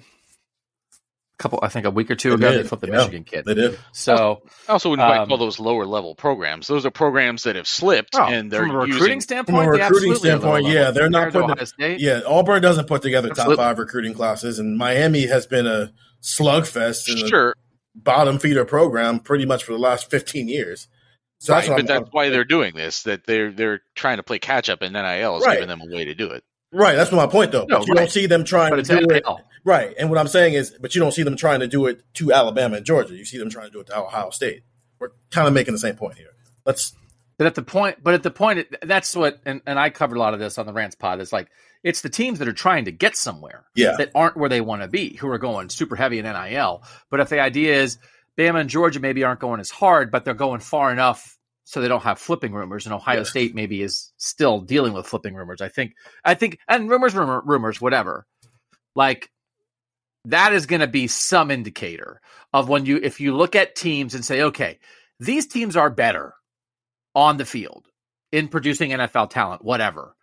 And then did they lose recruiting battles or lose flips to lesser programs who probably were hitting it hard in NIL? Like yeah. you can track that. You can, that's going to be some evidence making the case for for who's doing what they need to do and who's not. Uh, okay, I just like little things like this. I think it's worth talking about sometimes. From the 480, you asked for life questions when I sent out the call to texters. I said like Ohio State football, National College football, Big Ten, holiday stuff, life, whatever. I'm actually going to save most of the holiday stuff for next week. You asked for life questions, and I meant to send this when I heard it, but I forgot. A few weeks ago on the Rants Pod, someone sent in how they were in the hospital as their baby was born and was listening to you guys. I was also doing the exact same thing during that time and had a few episodes stacked up. I think that is cool how you guys cover a team in Ohio, but two different people in California and Carolina have a huge life event, and three dudes talking football and nonsense play a role in that. Anyway, not a question, but I thought it was worth shouting you guys out. Also, in the race for a newborns fandom, Ohio State has taken the lead over Bama. So a special thanks to Utah for uh, for knocking uh, USC out and getting Ohio State in the playoff. I just think it's a nice reminder for all of us that uh, Ohio State football. This is what sports does. It connects people, and we are happy and honored to be a little tiny conduit between all you people who love the Buckeyes. Um, Nathan, I have a diaper question for you. From the 740, do you have any tips for keeping a one year old boy from peeing through his diaper at night? Buy better diapers? I don't know. Uh, we don't do anything special to, to, to, to prevent him from peeing through. Now, what I will say is he, uh, my son is in a place where he tends to, um, still wake up in the middle of the night. And when that was my job to go in and, and like feed him a bottle or whatever, I would also change him then. So just changing him more often. Sometimes you can kind of essentially do it while they're sleeping would probably be one option too. But uh, we've kind of gotten away from that recently. We're approaching it a little different way. I don't have to do that as much anymore. So we unfortunately haven't had. I would actually be fine with picking my son up from a puddle of pee every morning if it meant that he slept through the night. I think I would trade that. Oh yeah, that just no, does not sound good. like good parenting at all. But okay. Well, judge, judge not I mean, let ye be judged, Stephen. just be. Someday. It's just, natural. It's all natural. Yeah. All right. Buckeye talk. It's, it's organic. okay. Yeah, it's fine. Um, all right. Let's do one more thing before we get to some Harbaugh stuff, which is not really about Harbaugh, but is kind of about Harbaugh. From the 989 i talked about this on the uh, about the keenan bailey hiring on the rants uh, keenan bailey hiring on the rants pod. You talked about the inexperience at position coach as being a potential problem but what if it's something new that ryan day can use as a legacy thing like nick saban remaking crappy coaches? I don't know anything about coaching just a thought from the 989 this person saying nathan they don't know anything about it. The point that i brought up if you guys didn't listen is just that this is the third keenan bailey's the third promotion from within of young guys in their early 30s who either have not had full-time assistant jobs at other programs or in the case of Parker Fleming had limited experience at Texas State and JMU and that when you compare them to the people that they were directly replacing which is Kevin Wilson, Mike Yurcich and Greg Mattison, that that is quite a difference in experience and that is that's just a fact that's just a fact these were this was the guy who was out. This was the guy who was brought in. And it's not even about age. To me, it's about experience at a high level of coaching. So whether you think that's good, whether you think that's bad, it is a thing. This person suggesting, hey, maybe Ryan Day is going to be this guy who develops. You know, Nick Saban, you go get recycled and then he sends you back out into the world. Is this going to be a thing where Ryan Day has this great young talent that he gives a great opportunity to. And then they go out into the world, and then Ryan Day, oh, I want to work for Ryan Day because he promotes young guys and gives them a shot and is loyal to them. And then, wow, it becomes this pipeline. I don't know. I kind of gave a whole thing about that. Nathan, do you just have any view about the third guy, young guy in house being promoted, and whether that maybe could be a, a good thing for Ryan Day? Well, as you mentioned, I thought astutely on the Rants pod, and you know it pains me to say that. Uh, I do. that that this feels different, right? Because Keenan Bailey has been someone that they've almost had to protect. He's been like Brian Hartline Jr. a little bit. Like he's a guy that other people have known about and have made entreaties to from what things we've heard. And, like he could have gone somewhere else. Ohio State kept trying to give him things, giving him reasons to stick around. And he's been very involved in a tangible way in helping design the offense, which Doug you've talked about, and I think are going to do more with here in, in the coming weeks. So this feels a little bit different than Corey Dennis and Parker Fleming. I would also say too that the reason Nick Saban has a coaching legacy, uh, like an assistant coaching legacy, a a coaching tree legacy, is because everything that Nick Saban does is a legacy. He has like a Diet Coke legacy on the on the podium or whatever. Like everything is a legacy. You're Nick Saban. Like in order for Ryan Day to have like a legacy, like no, I don't who. How did John Cooper and Earle Bruce hire their assistant coaches? Like nobody probably knows or cares because those guys don't have this legacy that led. You know, you don't get to say it as pick it out as this little piece of why you had all this amazing success. So if hiring these coaches, promoting these coaches, actually is a better way to say it, leads Ohio State to national success, then yes, that can be part of Ryan Day's legacy. If it doesn't, it'll be one of the reasons why that didn't happen. I mean, players have talked highly about Keenan Bailey all the time. And Cade Stover would tell you Keenan Bailey played a, a, significant role in helping him make that transition to tight end, and part of the reason why he's played so well, especially in the passing game.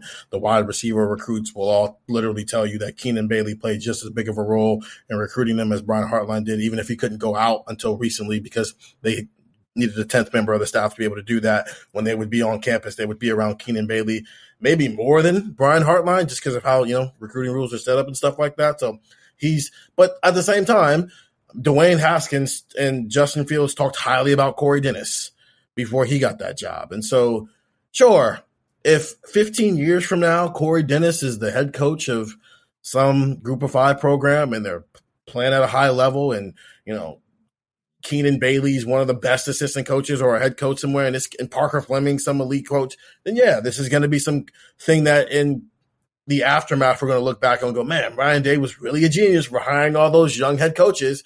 But also, it could work the other way, where 10 years from now, him hiring all these head coach, uh, all these young coaches who didn't have any experience instead of going outside of the program backfires. So I hate the term time will tell. I hate it so much. But that's where we're at with this. It's Ryan Day is a first time head. This is his first head coaching job, so maybe he just doesn't have a Rolodex that's as big as most head coaches would have when they get jobs like this, and so it's put him in a position where he's also having to promote from within a little bit more often. But also, he probably looked at the Clemson model, who did a little bit of the same thing, promoted from within a lot. It's twenty six, right? It is like if you win, you're a genius. If you yeah. don't win, it was it was a bad move. But also, but I also think that's letting people off the hook a little bit because it's acting like, well, whether you win or not is almost coincidental to the decisions that you make within your program. And it's like, no, every single you decision you make within yeah. your program increases or decreases your chances of winning. And at some point, I just, I, as I said, I just, that's three, that's three internal promotions of very, sh- very short outside resumes at the very least. Right. And so loyalty can be a great thing, but that's three out of 10 at the moment right now. So that's where we are. Let's go to a Jim Harbaugh question that I think was was interesting and will lead us to a Ryan Day discussion. This is from the 419 and I appreciated this. Listen, for you guys who are texters, we I every time I do a call out, I go through everything and I grab and I always grab more than we use. And I, I we just can't get to all of them, but we see them, we see them, we see them, but we get a lot and then sometimes you lose track and if you think you have a great question or a great rant or a great idea and you didn't hear it on a pod or you didn't get a response to it or whatever and you bump it and say hey i sent this before. I really think it's good bump it again. This person bumped it and it got past me the first time or just didn't get through the mix and now we got it. So thank you to the 419 can we please please please talk about jim harbaugh sometime? Why is no one talking about this? The dude was all-time hype when they brought him in, but led the program in disappointment after disappointment for his first five or six years. Zero wins against the Buckeyes, and then two and four seasons where we really would have hung 100 on them. He was flat out embarrassing, deeply missing on expectations, and he was all hype. I remember telling my Michigan friends that I was ecstatic that they were they were renewing his contract because he was just such a horrible option, and it meant we would keep winning for as long as he was the coach. That was two years ago. Two years. 24 months, just half an Olympics. He should have been fired. He was a miserable coach. What happened? What changed? And then this person saying, I bumped it. Um, what the heck happened in the last two years? Our crazy fans are talking about Day on the chopping block um, when he has a great record, and that guy was was junk for five or six years, and now he's killing it. Pretty interesting and kind of weird, right? But hats off to the guy. So, Nathan, I, I wanted us to talk about Jim Harbaugh because I think it's a bigger conversation about when do you cut bait with the head coach? When do you let him still try to continue to find his best self? I think we talked about it a lot at the time. They did the thing, they made him or strongly encouraged. Basically, they cut his salary and they said, get a new staff. And he hired six or seven new assistant coaches and it transformed the program. I think he made great hires. I think those guys got after it. I think they did so, you know, getting rid of Don Brown and bringing in Mike Macdonald and now Jesse Minter as a defensive coordinator was a huge change. He had been loyal to Don Brown. He said enough is enough. They brought in a, a bunch of new assistant coaches. What Sherrone Moore has done on the offensive line has been yeah. spectacular. A lot of really good coaches that they brought in. And I think that's, I mean, that's a very clear line in the sand for this program, Nathan. But is it what is there to be learned from this about how it might apply to any coach who maybe hits a stretch where it's not you're not peak, but you can still get it back. Is what do, what do we think of the overhaul overall Harbaugh arc here? First of all, just to correct, like he wasn't trash. Like Michigan wasn't trash before this last two years. They weren't good in 2020 for sure during the COVID year, but they were like an eight nine win team. They were uh, the the, the, the correlation much better than they were with with Hoke and Rich Exactly. Like, yeah, and much better. I, I kind of called them like the Iowa of the East, but I said it derisively because that wasn't good enough. That wasn't what uh, Michigan was supposed to be. So I think part of it was was uh, sort of protecting that baseline of of performance and building off of that. But also, um, I think you got onto something, which is when you had a chance to make staff changes. There were a couple instances where you thought outside the box a little bit. Like you're bringing in a guy to be your defensive coordinator who uh, last year, um, who was a not even a was he a position coach for the Ravens even at the time? He had worked his way up. I can't remember if he got to that level, but certainly had not been a coordinator at any level before. Very young guy but a guy that you're able to get at the right moment and and plug him in and and, and things sort of took off. And I, I, think those sorts of things are important to to kind of seize the moment when it's there. And yeah his hand was forced for sure. So maybe it's also a a maybe it's also a lesson as much for administrators as it is for coaches to um, you know to to know at the time because we had the discussion many different from many different angles like why is Jim Harbaugh still at Michigan? Should Michigan get rid of Jim Harbaugh? Uh, is it good for Ohio State if Jim Harbaugh stays? And we kept coming back to like, well, who?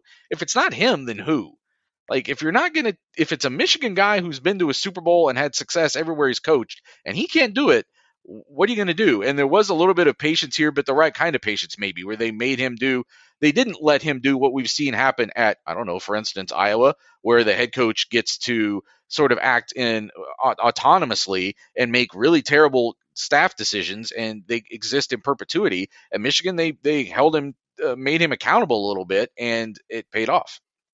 I think a combination of forcing him to do some things, but also a series of very fortunate events collided to very much shift the momentum of the trajectory of the program because no, Michigan wasn't trash at all. They were a solid program. They just couldn't beat the good, good teams.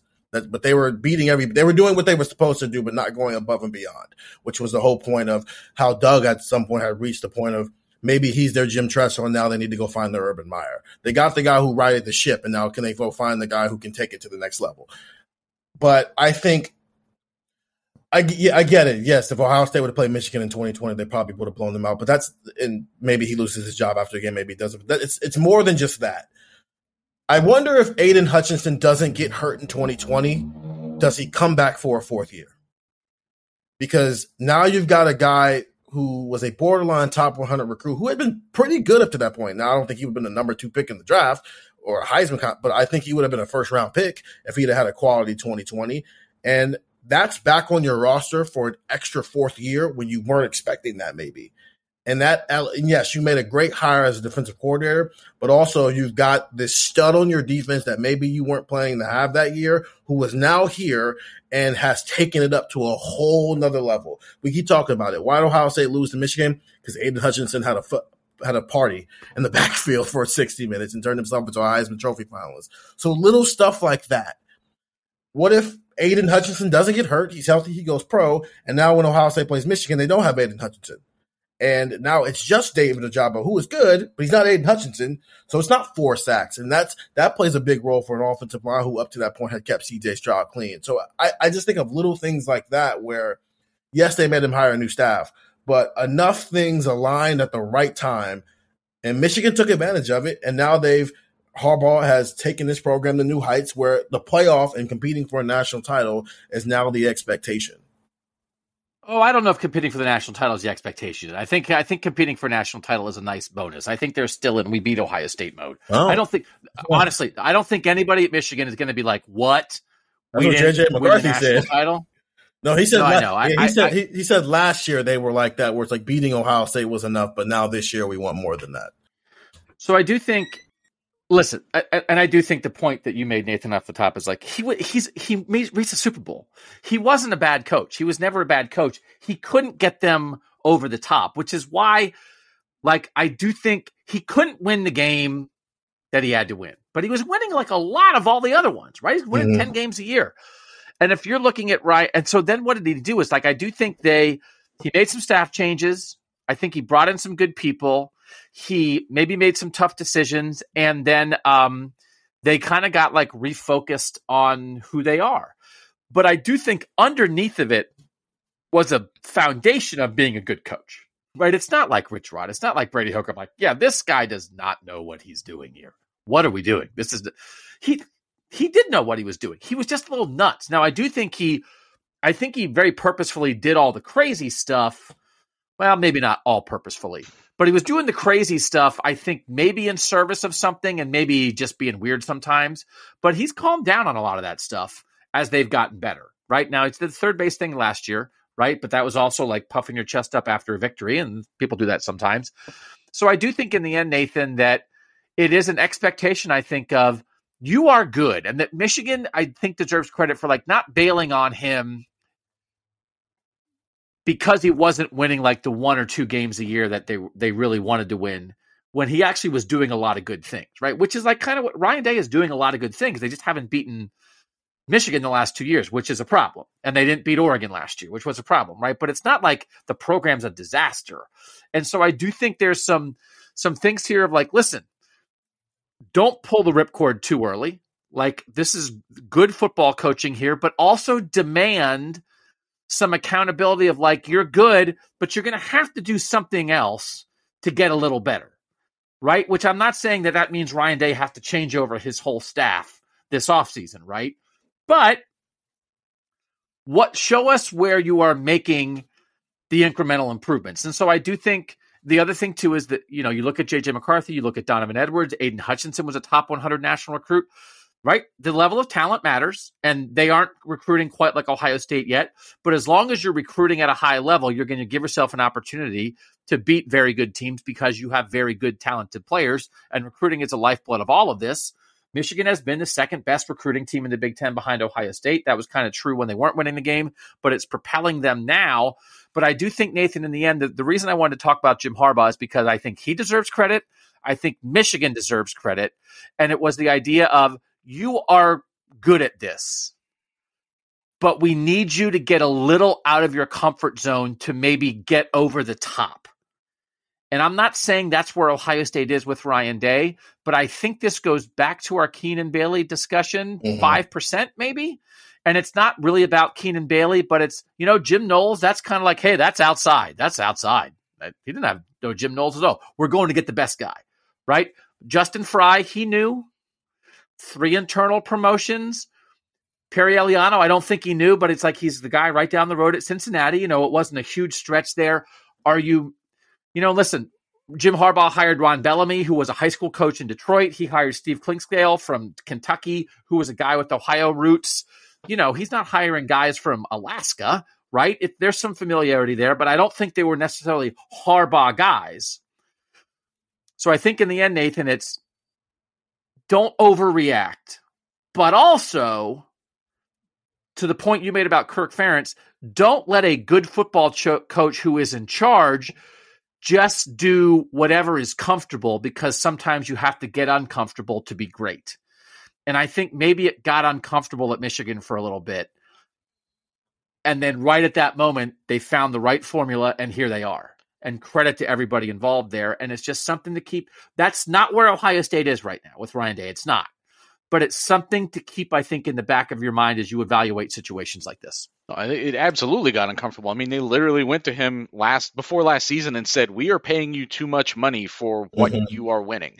Like it doesn't get much more uncomfortable than that. Like it's a it's a little bit of a slap in the face, or at the very least, it's a publish a public accounting of of accountability. So I, I I think that worked in this case. I think it gave somebody who was pretty far along in his career, not that he wasn't taking his job seriously, but hey, I, I imagine that makes you a little hungrier, a little thirstier, whatever you want to put it.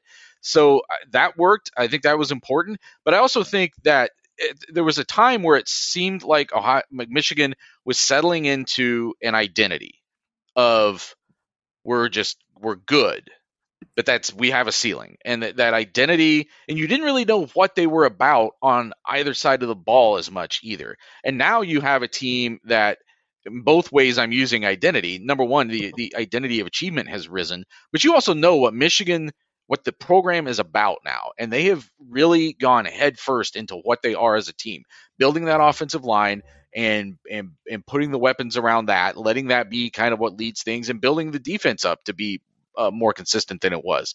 And you know what Michigan football is about now, and that had to be a conscious decision and a plan that got executed, and they went out and executed it. I, I do think I'm trying to. It's hard to lump all this stuff together. You look at Sherrone Moore, who was actually on the Michigan staff before kind of like the revamping of the staff, but he got a promotion because he had been the tight ends coach and then he became uh, the offensive line coach. But he came to Michigan in 2018 he had been the assistant head coach and the recruiting coordinator and the tight ends coach at Central Michigan. So he was like a good young coach in the MAC. He'd been an offensive lineman at Oklahoma.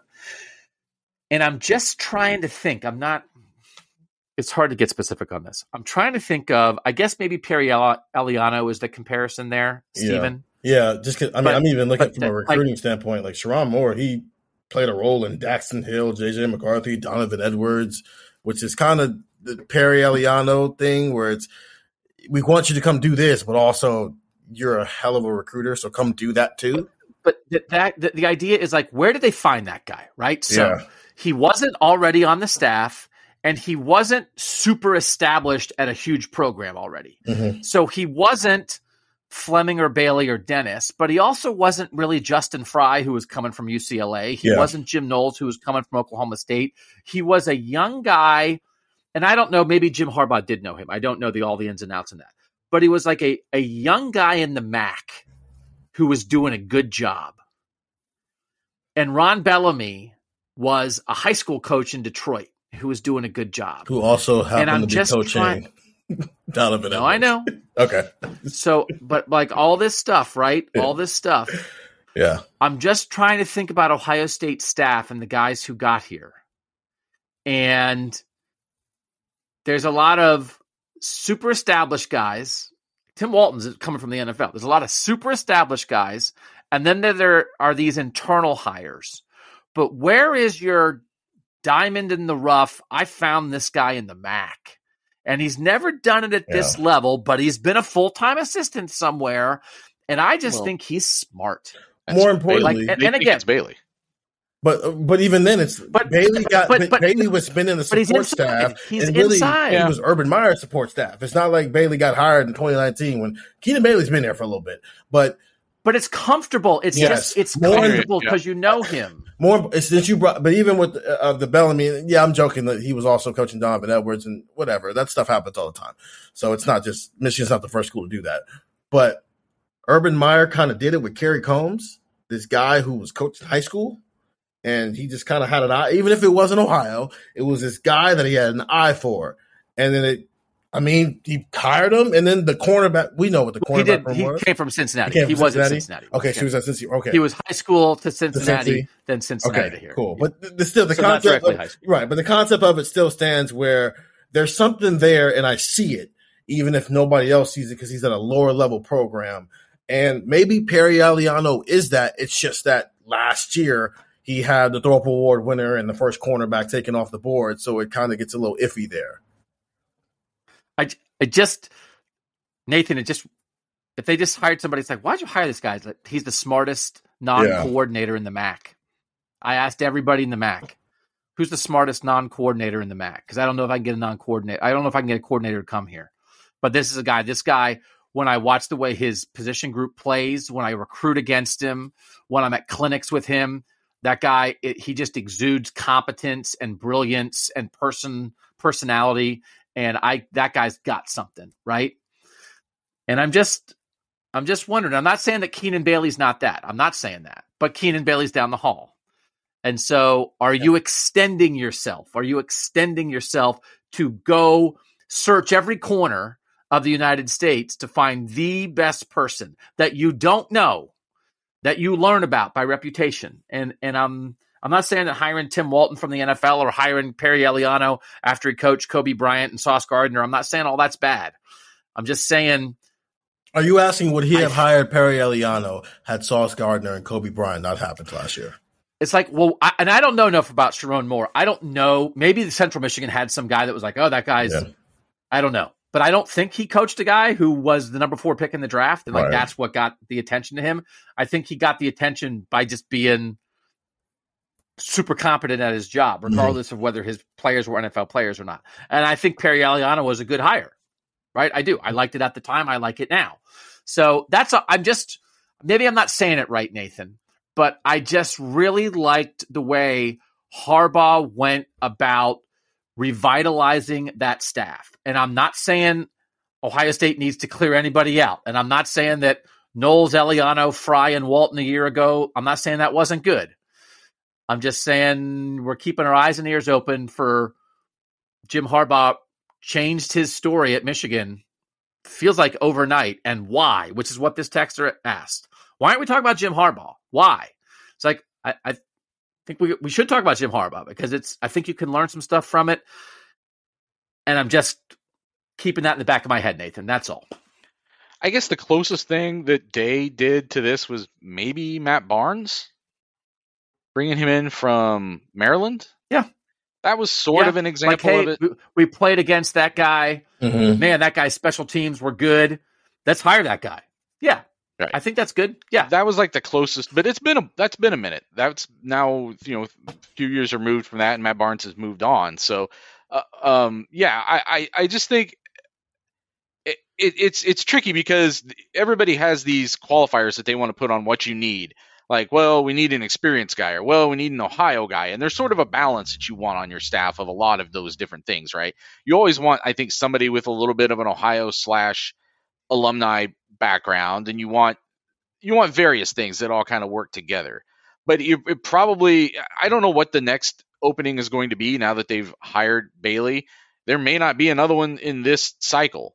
But when they have, if Tony Alford were to move on, who do you look at as at running backs? Is that where you look to see um, there's a mind that you want, you know, the, the guy that they're going to be talking about, like Eric Bieniemy someday, can you get him on your staff um, ahead of time? Like, can you be out in front of that? I think that's also a mark sometimes of of great programs. Is we talk about finding like diamond in the rough players Chris Olave, etc., Dawand Jones. I think sometimes you have to find them as coaches too and get them before the rest of the world knows about them. And I think Keenan Bailey's going to help this offense. I, I do. Mm-hmm. I, I, do think Keenan Bailey's going to help Ohio State. So I, I really am not questioning that hire. I'm just I'm just double checking on how you go about your business in building the best anything for Ohio State football to maximize itself. So, and I and I do think at the moment Jim Harbaugh, I think Jim Harbaugh and Michigan are maximizing themselves for what they are now. And maybe there's a next step out there. Maybe there is. But I do think JJ McCarthy and Donovan Edwards and some of the things you're doing in recruiting certainly help that. Right. But, and also, by the way, and Ohio State's been successful in, in the portal, like some really targeted portal stuff like that. Oli uh, Oluwatimi at center, like that's as good of a that's as good of a yeah. portal thing as you could ask for. That guy like is like the fulcrum of your entire offense. It was like coming from Virginia, Jonah Jackson so, times ten or something. So I mean, it's like you've got to be, you know, um, it's it's. I don't think anything has. Oh, there's nothing. I don't think that Ohio State needs to be like jealous of from Michigan's standpoint, right? But I think you want to look at, and I don't think there's anything that they should copy, right? And say, oh, well, because I mean, you talk about like, oh, Michigan found its identity. Well, I think Ohio State has its identity. We know exactly what Ohio State football is and wants to be, and so does Ryan Day. So, um, this, but I think you can always learn. I think you can always learn and be be on the alert. So I think that's where they would be. Okay, that'll do it. That was long. We we wanted to uh, get some good stuff from the from the tech subscribers, and whenever we're kind of like, ah, what should we do for the pod? It's like I don't know. We'll let the tech subscribers figure it out, and they always do. So thanks to you guys for sending in great questions. I wish we could have gotten to more. We will come back. We have something planned for you that I think should be fun. And then we're going to have uh, a bunch of things that we're going to learn from Ohio State players this week that we're going to talk about on the pod. and then we're going to start breaking down Georgia Ohio State. So for now, go to cleveland.com slash OSU. Try the texts at 614 350 3315 and uh, make sure you're subscribed to Buckeye Talk so you don't miss anything. For Stephen Means and Nathan Baird, I'm Doug Lesmerises, and that was Buckeye Talk.